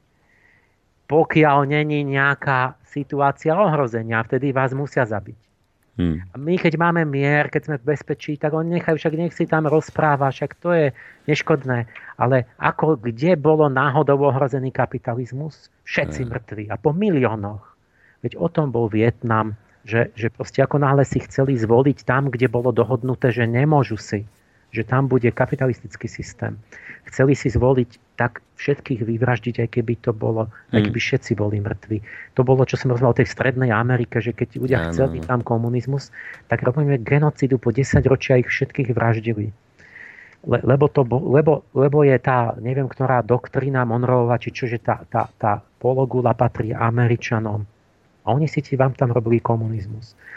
To, bolo, to je v Európe tak čo myslíte, že my, sa, my sme sa stiažovali, že Stalin, keď Maďari chceli vy, vy, vyskočiť zo soceckého tábora, že prišiel s tankami a zabíjal tam v Maďarsku v 56. Ale veď ja, koľko bolo, 3, 4, 5 rokov predtým Churchill vošiel do Grécka a vyvraždil komunistov. Lebo, lebo, lebo prečo? No však ich nemusíme vraždiť, keď ich je 5,5, ale veď keď hrozilo, že naozaj tí komunisti prevezmú moc, lebo ich ľudia chceli v Grécku, no tak sa pristieť armáda a museli zo sapomahmi všetkých pokosiť, povešať, povraždiť. A prečo? Pretože Stalin s Churchillom mali taký zdrab papiera len niekde na nejakej konferencii nejakú servitku, bo čo načrtol Churchill takú mapu Európy a napísal do každej krajiny percentá, že komu bude patriť koľko percent. Ja nepamätám už tie všetky. Viem, že v Grécku bolo napísané, že 90% Británia. A predstavte oni si tam chceli, že si tam ľudia komunizmus. No tak museli zomrieť. Veď to je nedávno. Čiže pred polstoročím toto, takto to je, že tam je niečo je určené, že systém bude založený na tomto a to jadro tej moci sa nesmiete dotknúť, lebo keď to začne naozaj byť, že to by ste to aj mohli odstrániť, nielen kecate, hmm. tak máte smrť. Čo je rozdiel oproti Saudskej Arabii? Lenže máme iný princíp. My dovolíme náboženskú slobodu, ale nesmiete sa dosknúť kapitálu a všade majú niečo iné a tam niečo nemôžete, lebo na tom je založené ten systém, že ako sa to celé riadi a to ostatné tam si môžete, môžete, ja neviem čo. Tak to, toto, hmm. to, toto je tá hlbšia vec, že uvedomme si, že, že, že to sa vracam, to ten Rajf Badaví. Prečo sa rozčulujeme iba nad tým, že, že iba nad náboženskou slobodou? Hmm. Prečo nie nad inými? Že my si vyberieme jednu stránku, tam chceme slobody, lebo to u nás není podstatné. U nás je to úplne jedno. Lebo či je to Žid Mohameda, alebo čo každý platí na ten systém do hmm. toho, do toho uh, kasína, či či čo to je. A, a, a to sa nesmiete dotknúť. Lebo by sa zrútila moc. Proste by ste mocným zobrali tú reálnu moc. Hmm. Tým, že tu niekto budem, že si založím realianské náboženstvo, neberem im moc. To ma môžu nechať. Chápete to? Jasné, jasné, jasné že v Sádskej Arabii nemôžem zase hento, lebo to by znamenalo, že musí kráľ odstúpiť, ktorý je na tom založený a tak ďalej. A mohol by nastať buď chaos, no mohol by nastať iný systém samozrejme, no ale to je to, hmm. že každý ten systém, aj náš, je na niečom založený a to je nedotknutelné. A to nie je predmetom demokracie a to je nariadené, to je pod, pod trestom smrti. Mm. A, a na tom potom začnú všetky tie elity, si robiť živobytie a majú svoje noviny a médiá a svoje podniky a ja neviem čo, také klientelistické a oni hmm. potom sú na to, aby ako strážni psi proste, proste štekali a, a, a držali to, že len toto a len toto a len toto a kto by sa dotkol toho. Hmm. tej, toho centra moci, tej skutočnej moci, tak, tak, tak na toho je len všetko zlé. Na toho príde dážď, ten je všetko. Ten je od, od, od nacistu, o, môže byť aj všetko súčasne, aj čo sa vylučuje. Áno, veď to je práve, to, je, som chcel to povedať. To je najhorší. Áno, že to je tak podobne, že my môžeme byť aj ľudácky bolševici tu v Slobodnom vysielači, keď sa to hodí, že úplne dve veci, ktoré úplne spolu, ako to je oxymoron, tak aj toto Však ale aj tak vyzeráte, že... určite ste tam mali aj nejakých no. bývalých bolševikov, no, no však to je, ľudákov, to je to, Emil, hej, že, že teraz si zover, že my sme platený Ruskom, ale že podporujeme tú fašizmus kotlebovský. Je, že to je čo toto? Že to, to je taká sprostosť celá, ale že to vôbec tým ľuďom ne, ako nevadí, že toto hovoria, že, že to sa vylúčuje, že je to sprostosť. Oni to proste normálne povedia, že sme ruskí agenti tu všetci a zároveň máme za úlohu to, to všetko fašizovať a, a blbosť. Hej? A že, že naozaj, že ako náhle akoby len začne, začneme kritizovať ten, tie, tie neduhy tejto spoločnosti, liberálno-kapitalistické, že kde to spôsobuje, aké konkrétne problémy. A teraz to nehovoríme my, hovoria to naši hostia, ktorých tu mávame, a to sú najrôznejší odborníci, začnú to kritizovať z tej odbornej stránky, poukazujú na to, ako napríklad, ja neviem, primár psychiatra Ludvík Nábielek povie, že čo to spôsobuje v ľudskej psychike, keď človek je vystavený dlhodobo vplyvom liberálneho kapitalizmu, že, že, že čo to sa s ním deje.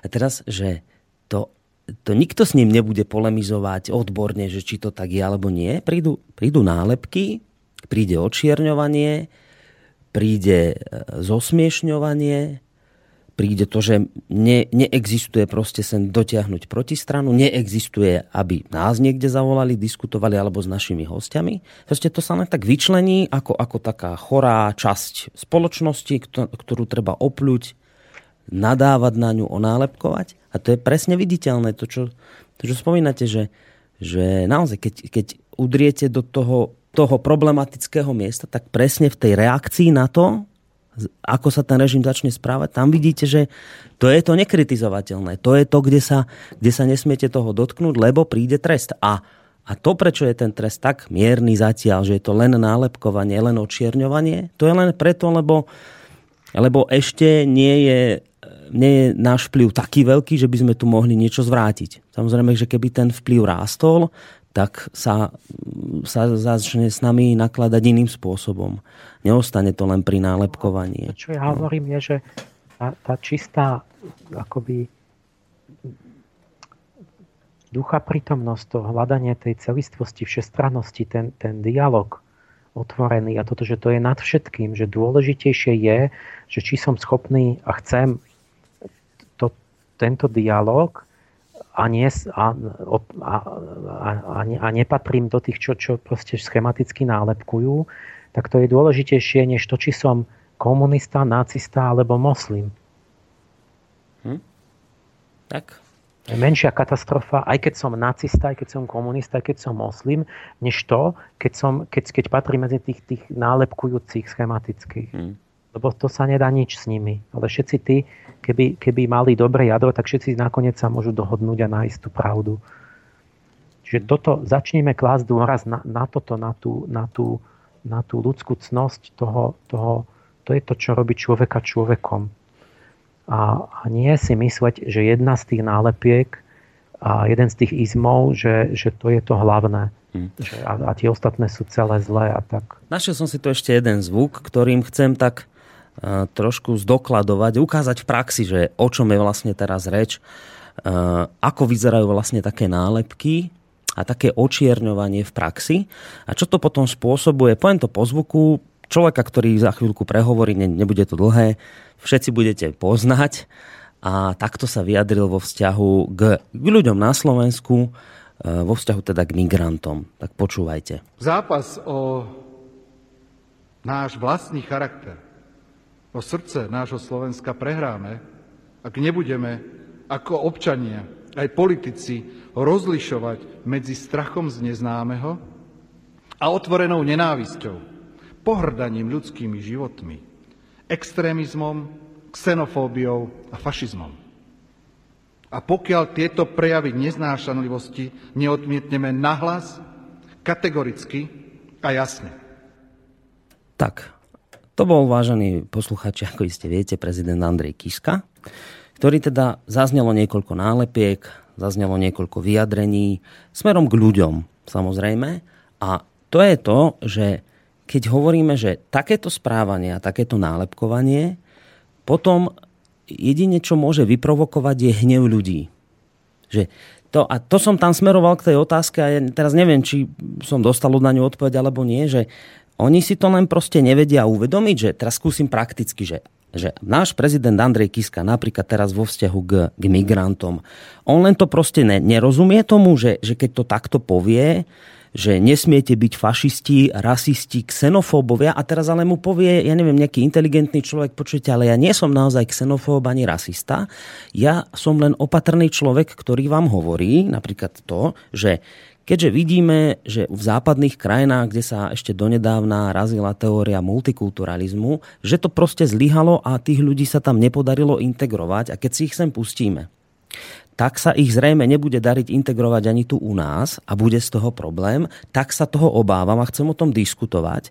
A Miesto toho, aby prišla diskusia, príde, príde nálepka a obvinenie z xenofóbie, rasizmu a fašizmu zo strany napríklad pána prezidenta.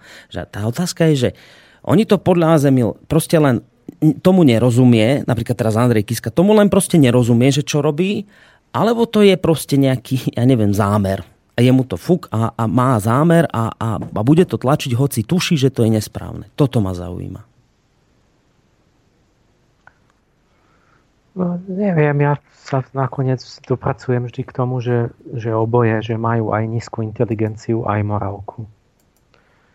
Lebo napríklad to, že Kiska hovorí abstraktne, hmm stále, stále rozpráva, však nech povie, čo tým myslí normálne. Že koľko miliónov? 10? 100 miliónov? Miliardu príjmeme? Kedy, kedy, kde je tá hranica? Koľko? Veď všetci chcú prísť do Európy. Že každý príde, keď dostane byt a, a v Nemecku všetku starostlivosť. Tak čo my však nech sa vyjadri? To, že on sa nevyjadri, toto chápe, nie? Tak, tak to znamená, že je neúprimný.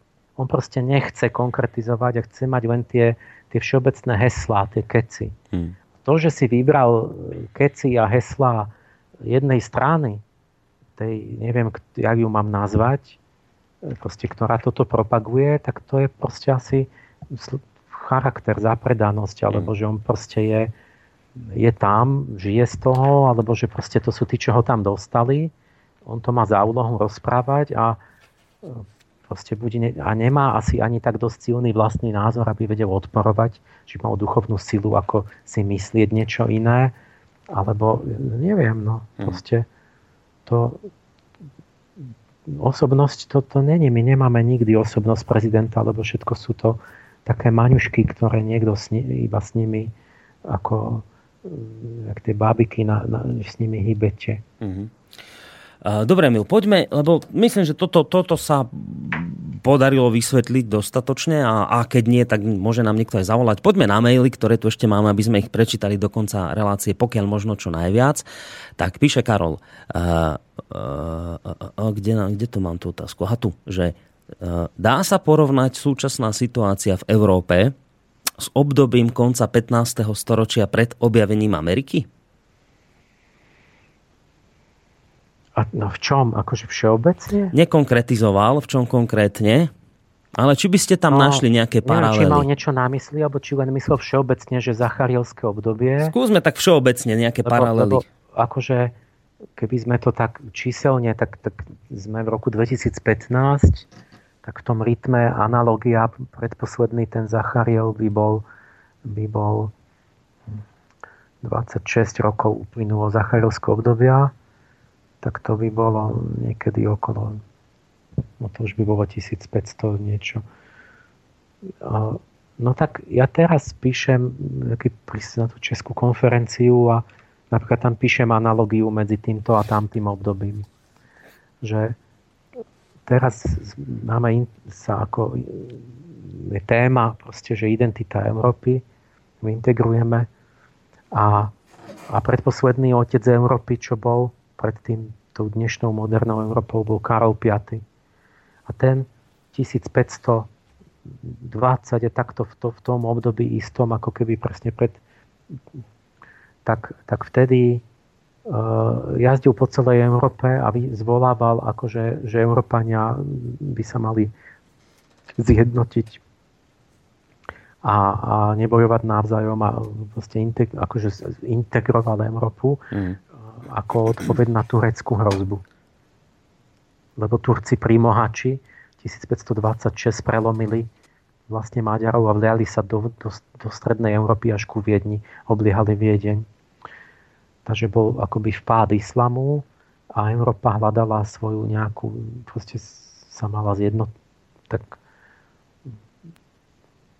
proste bola aktuálna táto myšlienka. Hoci kvôli protestantizmu sa to ťažko darilo. Hmm. Že boli cirkvi rozdelené.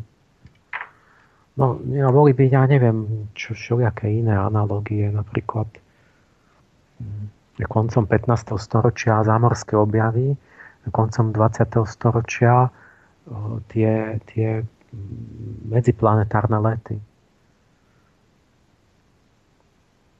Hmm. Voyager, moreplavec. Áno. Objavil sa, neobjavil, ale preskúmal Jupiter, Saturn, Uran. Dobre. Poďme na ďalší mail. Kto nám tu napísal? Peter. Zdá sa mi, že frekvencia revolúcií, ktoré výrazne ovplyvňujú ľudstvo, sa neustále zrýchľuje. 100 tisíc rokov človek, 10 tisíc rokov polnohospodárstvo a pestovanie, 400 a 150 rokov vedecko-technický pokrok, 50 rokov obrovský počítačový vzostup, 15 rokov informačná spoločnosť. Iba sa mi to zdá, alebo ale je možné, že sa frekvencia duchovnej inšpirácie neustále zrychľuje. Pýta sa Peter. No to sa ľudia často pýtajú, lebo majú tú predstavu zrýchľovania dejín. A po tej technickej stránke, ktorú on vymenoval, by asi s tým každý súhlasil, že sa to nejako tak exponenciálne zrýchluje, alebo čo. Lebo však od nejakého objavu ohňa po nejaký objav kamennej industrie a potom polnohospodárstvo, tak to sú, najprv to boli tam 100 tisíce rokov, potom 10 tisíce, potom tisíce. A teraz vlastne stále ako keby tá technológia išla rýchlejšie. Hmm. A asi máme pocit, že sú to významné objavy, že počít informatizácia že to významné technológie, ktoré menia svet. Takže ako keby sa to zrýchlovalo a neviem si predstaviť, že ak sa to môže ešte zrýchlovať, lebo, lebo to si asi človek nepredstaviť, ako by sa to ešte... Ale hmm. to by asi bola, asi to tak vyzerá, ale potom, že čo tie vnútorné ako keby dejiny duchovné, že napríklad pokrok morálky. A dostanete opačný pojem. Tam zase ľudia strašne radi hovoria, že vlastne nenastal žiaden pokrok, že, že nič sa nezmenilo. Ľudia sú stále takí istí, stále majú tie svoje slabosti, tie isté problémy, tie isté respektíve skôr ešte úpadok povedia. Zlé sklony a tak, že, že akoby stále je to rovnaké, stále sú vojny, stále ľudia kradnú, stále klamu. Takže to je zvláštne, nie? že technika akceleruje a v morálnej oblasti ani není jasné, že či vlastne sme nejaký cnostnejší.